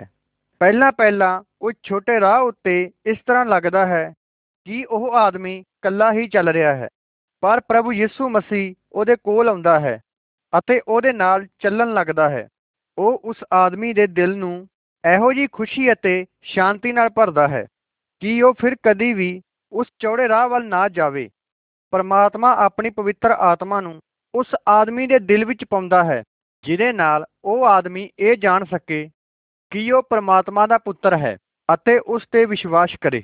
ਤੁਸੀਂ ਵੀ ਪਰਮਾਤਮਾ ਦੇ ਬੱਚੇ ਬਣ ਸਕਦੇ ਹੋ। ਪ੍ਰਭੂ ਯਿਸੂ ਮਸੀਹ ਤੇ ਵਿਸ਼ਵਾਸ ਕਰਨ ਦੇ ਦੁਆਰਾ ਅਤੇ ਉਸ ਨੂੰ ਆਪਣੇ ਰਖਵਾਲੇ ਦੇ ਰੂਪ ਵਿੱਚ ਗ੍ਰਹਿਣ ਕਰਨ ਦੇ ਦੁਆਰਾ। ਜਦੋਂ ਤੁਸੀਂ ਇਹਨਾਂ ਗੱਲਾਂ ਨੂੰ ਕਰੋਗੇ, ਤਾਂ ਫਿਰ ਤੁਸੀਂ ਆਪਣੇ ਜੀਵਨ ਵਿੱਚ ਨਵੇਂ ਅਤੇ ਅਨੋਖੇ ਕੰਮਾਂ ਨੂੰ ਹੁੰਦੇ ਹੋਏ ਵੇਖੋਗੇ। ਇਸ ਲਈ ਜਿਹੜਾ ਮਨੁੱਖ ਮਸੀਹ ਵਿੱਚ ਆਉਂਦਾ ਹੈ, ਉਹ ਇੱਕ ਨਵੀਂ ਸ੍ਰਿਸ਼ਟੀ ਹੈ। ਪੁਰਾਣੀਆਂ ਗੱਲਾਂ ਬੀਤ ਗਈਆਂ ਹਨ ਅਤੇ ਵੇਖੋ, ਹੁਣ ਸਾਰਾ ਕੁਝ ਨਵਾਂ ਬਣ ਗਿਆ ਹੈ। ਉਸ ਦੀ ਆਵਾਜ਼ ਨੂੰ ਸੁਣੋ। ਮੈਂ ਜੀਵਨ ਦੀ ਰੋਟੀ ਹਾਂ। ਜਿਹੜਾ ਕੋਈ ਵੀ ਮੇਰੇ ਕੋਲ ਆਏਗਾ, ਉਹ ਕਦੀ ਭੁੱਖਾ ਨਹੀਂ ਰਹੇਗਾ। ਅਤੇ ਜਿਹੜਾ ਆਦਮੀ ਮੇਰੇ ਉੱਤੇ ਵਿਸ਼ਵਾਸ ਕਰੇਗਾ, ਉਹ ਪਿਆਸਾ ਨਹੀਂ ਰਹੇਗਾ। ਜੇਕਰ ਤੁਸੀਂ ਅੱਜ ਉਸ ਦੀ ਆਵਾਜ਼ ਨੂੰ ਸੁਣਦੇ ਹੋ, ਤਾਂ ਆਪਣੇ ਦਿਲ ਨੂੰ ਪੱਥਰ ਦਾ ਨਾ ਬਣਾਓ। ਰੋਮੀਓ ਦੀ ਪੱਤਰੀ, ਉਹਦਾ 6 ਅਧਿਆਏ 23ਵਾਂ ਵਚਨ। ਮੱਤੀ ਦੀ ਅੰਜੀਲ 11 ਅਧਿਆਏ, ਉਹਦਾ 28ਵਾਂ ਵਚਨ। 2 ਕਰੰਥੀਆਂ 6 ਅਧਿਆਏ, ਉਹਦਾ 17ਵਾਂ ਵਚਨ। 2 ਕਰੰਥੀਆਂ 5 ਅਧਿਆਏ, ਉਹਦਾ 17ਵਾਂ ਵਚਨ। ਜੂਨਾ ਦੀ ਅੰਜੀਲ, ਉਹਦਾ 6 ਅਧਿਆਏ 35ਵਾਂ ਵਚਨ। ਇਬਰਾਨੀਆਂ ਦੀ ਪੱਤਰੀ 4 ਅਧਿਆਏ, ਉਹਦਾ 7ਵਾਂ ਵਚਨ। ਲੇਖ 9 ਯਿਸੂ ਦੇ ਲਈ ਜਿਉਣਾ। ਯਿਸੂ ਦੇ ਲਈ ਜਿਉਣ ਦਾ ਮਤਲਬ ਕੀ ਹੈ? ਮੇਰੇ ਮਿੱਤਰੋ, ਮੈਂ ਤੁਹਾਨੂੰ ਇੱਕ ਸਵਾਲ ਪੁੱਛਣਾ ਚਾਹੁੰਦਾ ਹਾਂ। ਕੀ ਤੁਸੀਂ ਮਸੀਹ ਹੋ? ਸ਼ਾਇਦ ਤੁਸੀਂ ਲੋਕ ਇਹੀ ਕਹੋਗੇ, ਹਾਂ, ਸਾਨੂੰ ਇਹੀ ਦੱਸਿਆ ਗਿਆ ਹੈ ਇੱਕ ਮਸੀਹ ਹੋਣ ਦੇ ਬਾਰੇ ਵਿੱਚ। ਪਰ ਆਓ, ਅਸੀਂ ਲੋਕ ਆਪਣੇ ਦਿਲ ਵਿੱਚ ਵੇਖੀਏ ਕੀ ਅਸੀਂ ਸੱਚ ਵਿੱਚ। ਪ੍ਰਭੂ ਯਿਸੂ ਮਸੀਹ ਤੇ ਵਿਸ਼ਵਾਸ ਕੀਤਾ ਹੈ ਆਪਣੇ ਦਿਲ ਨਾਲ। ਜਾਂ ਅਸੀਂ ਲੋਕ ਸਿਰਫ ਆਪਣੇ ਦਿਮਾਗ ਨਾਲ ਪ੍ਰਭੂ ਯਿਸੂ ਮਸੀਹ ਤੇ ਵਿਸ਼ਵਾਸ ਕਰਦੇ ਹਾਂ? ਜਾਂ ਅਸੀਂ ਲੋਕ ਉਹਨਾਂ ਗੱਲਾਂ ਤੇ ਵਿਸ਼ਵਾਸ ਕਰਦੇ ਹਾਂ, ਜਿਹੜੀਆਂ ਸਾਡੇ ਮਾਪਿਓ ਨੇ ਸਾਡੇ ਲਈ ਕੀਤੀਆਂ ਹਨ ਜਾਂ ਉਹਨਾਂ ਚੰਗੇ ਕੰਮਾਂ ਵਾਸਤੇ ਜਿਹੜੇ ਅਸੀਂ ਕੀਤੇ ਹਨ। ਕੀ ਅਸੀਂ ਪ੍ਰਮਾਤਮਾ ਤੋਂ ਮੰਗ ਕੀਤੀ ਹੈ? ਕਿ ਉਹ ਸਾਡੇ ਦਿਲ ਨੂੰ ਸਾਫ਼ ਕਰੇ ਅਤੇ ਸਾਨੂੰ ਉਹ ਆਪਣੇ ਬੱਚਿਆਂ ਦੇ ਵਾਂਗ ਬਣਾਏ? ਆਓ ਅਸੀਂ ਲੋਕ ਇਸ ਗੱਲ ਨੂੰ ਪੱਕਾ ਕਰ ਲਈਏ। ਕਿ ਅਸੀਂ ਉਸ ਰਾਹ ਉੱਤੇ ਚੱਲ ਰਹੇ ਹਾਂ ਜਿਹੜਾ ਸਾਨੂੰ ਪ੍ਰਮਾਤਮਾ ਦੇ ਘਰ ਵੱਲ ਲੈ ਜਾਂਦਾ ਹੈ? ਜਦੋਂ ਇੱਕ ਆਦਮੀ ਆਪਣੇ ਦਿਲ ਨਾਲ ਪ੍ਰਭੂ ਯਿਸੂ ਮਸੀਹ ਨੂੰ ਆਪਣੇ ਰਖਵਾਲੇ ਦੇ ਰੂਪ ਵਿੱਚ ਅਤੇ ਪ੍ਰਭੂ ਦੇ ਰੂਪ ਵਿੱਚ ਗ੍ਰਹਿਣ ਕਰਦਾ ਹੈ, ਤਾਂ ਕਈ ਉਹਦੇ ਨਾਲ ਚੰਗੀਆਂ ਗੱਲਾਂ ਹੁੰਦੀਆਂ ਹਨ। ਉਸ ਇੱਕ ਪਲ ਵਿੱਚ ਉਸ ਦੇ ਸਾਰੇ ਪਾਪ ਮਾਫ ਹੋ ਜਾਂਦੇ ਹਨ ਅਤੇ ਪਵਿੱਤਰ ਆਤਮਾ ਉਸ ਦੇ ਅੰਦਰ ਆ ਕੇ ਵਸ ਜਾਂਦੀ ਹੈ।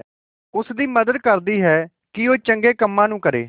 ਉਹ ਪਰਮਾਤਮਾ ਦੇ ਪੁੱਤਰ ਬਣ ਜਾਂਦੇ ਹਨ ਅਤੇ ਪਰਮਾਤਮਾ ਉਸ ਦਾ ਪਿਤਾ ਅਤੇ ਉਹ ਉਸ ਦੀ ਮਦਦ ਕਰਦਾ ਹੈ ਅਤੇ ਉਹਨੂੰ ਸਾਂਭਦਾ ਹੈ।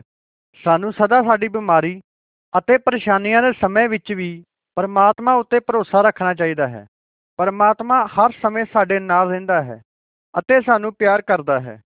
ਸਾਨੂੰ ਉਹਦਾ ਧੰਨਵਾਦ ਕਰਨਾ ਚਾਹੀਦਾ ਹੈ। ਉਹਨਾਂ ਗੱਲਾਂ ਵਾਸਤੇ ਜਿਹੜੀਆਂ ਸਾਡੇ ਕੋਲ ਆਈਆਂ ਹਨ, ਕਿਉਂਕਿ ਉਹ ਜਾਣਦਾ ਹੈ, ਜਿਹੜੀਆਂ ਸਾਡੇ ਕੋਲ ਆਈਆਂ ਹਨ, ਉਹ ਚੰਗੇ ਦੇ ਲਈ ਆਈਆਂ ਹਨ।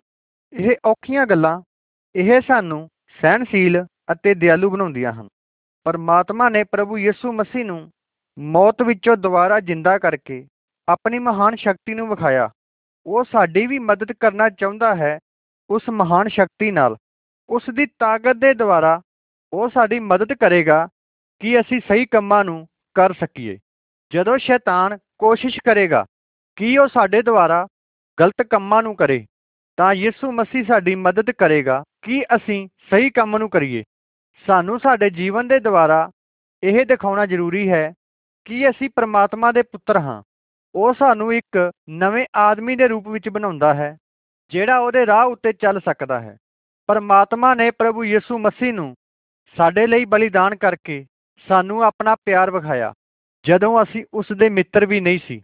ਉਸ ਦੀ ਆਤਮਾ ਜਿਹੜੀ ਸਾਡੇ ਦਿਲ ਵਿੱਚ ਹੈ, ਸਾਨੂੰ ਉਹ ਪਿਆਰ ਦੇ ਸਕਦੀ ਹੈ, ਜਿਸ ਦੇ ਦੁਆਰਾ ਅਸੀਂ ਉਹਨਾਂ ਲੋਕਾਂ ਨੂੰ ਵੀ ਆਪਣਾ ਪਿਆਰ ਦਿਖਾ ਸਕੀਏ, ਜਿਹੜੇ ਸਾਡੇ ਵਿਰੋਧ ਕਰਦੇ ਹਨ।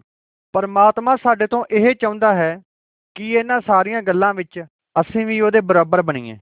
ਉਹ ਪਵਿੱਤਰ ਗ੍ਰੰਥ ਵਿੱਚ ਇਸ ਤਰ੍ਹਾਂ ਕਹਿੰਦਾ ਹੈ, ਆਪਣੇ ਦੁਸ਼ਮਣਾਂ ਨਾਲ ਪਿਆਰ ਕਰੋ ਅਤੇ ਉਹਨਾਂ ਦੇ ਲਈ ਚੰਗਾ ਕਰੋ, ਜਿਹੜੇ ਤੁਹਾਡੇ ਲਈ ਬੁਰਾ ਕਰਦੇ ਹਨ। ਜੇਕਰ ਤੁਸੀਂ ਇਸ ਤਰ੍ਹਾਂ ਕਰੋਗੇ ਤੇ ਲੋਕ ਵੇਖਣਗੇ ਕਿ ਤੁਸੀਂ ਸੱਚ ਵਿੱਚ ਪਰਮਾਤਮਾ ਦੇ ਪੁੱਤਰ ਹੋ, ਕਿਉਂਕਿ ਤੁਹਾਡੇ ਕੋਲ ਵੀ ਉਹਦਾ ਪਿਆਰ ਹੈ। ਉਹ ਲੋਕ ਵੀ ਪ੍ਰਭੂ ਯਿਸੂ ਮਸੀਹ ਦਾ ਧੰਨਵਾਦ ਕਰਨਾ ਚਾਹਣਗੇ। ਇਹ ਸਾਡੇ ਲਈ ਬਹੁਤ ਜ਼ਰੂਰੀ ਹੈ ਕਿ ਅਸੀਂ ਪਰਮਾਤਮਾ ਦੇ ਵਚਨ ਦੀ ਆਗਿਆ ਦੀ ਪਾਲਣਾ ਕਰੀਏ। ਇਸ ਦੇ ਲਈ ਸਭ ਤੋਂ ਪਹਿਲਾਂ ਸਾਨੂੰ ਉਹਦੇ ਵਚਨ ਨੂੰ ਜਾਣਨਾ ਜ਼ਰੂਰੀ ਹੈ।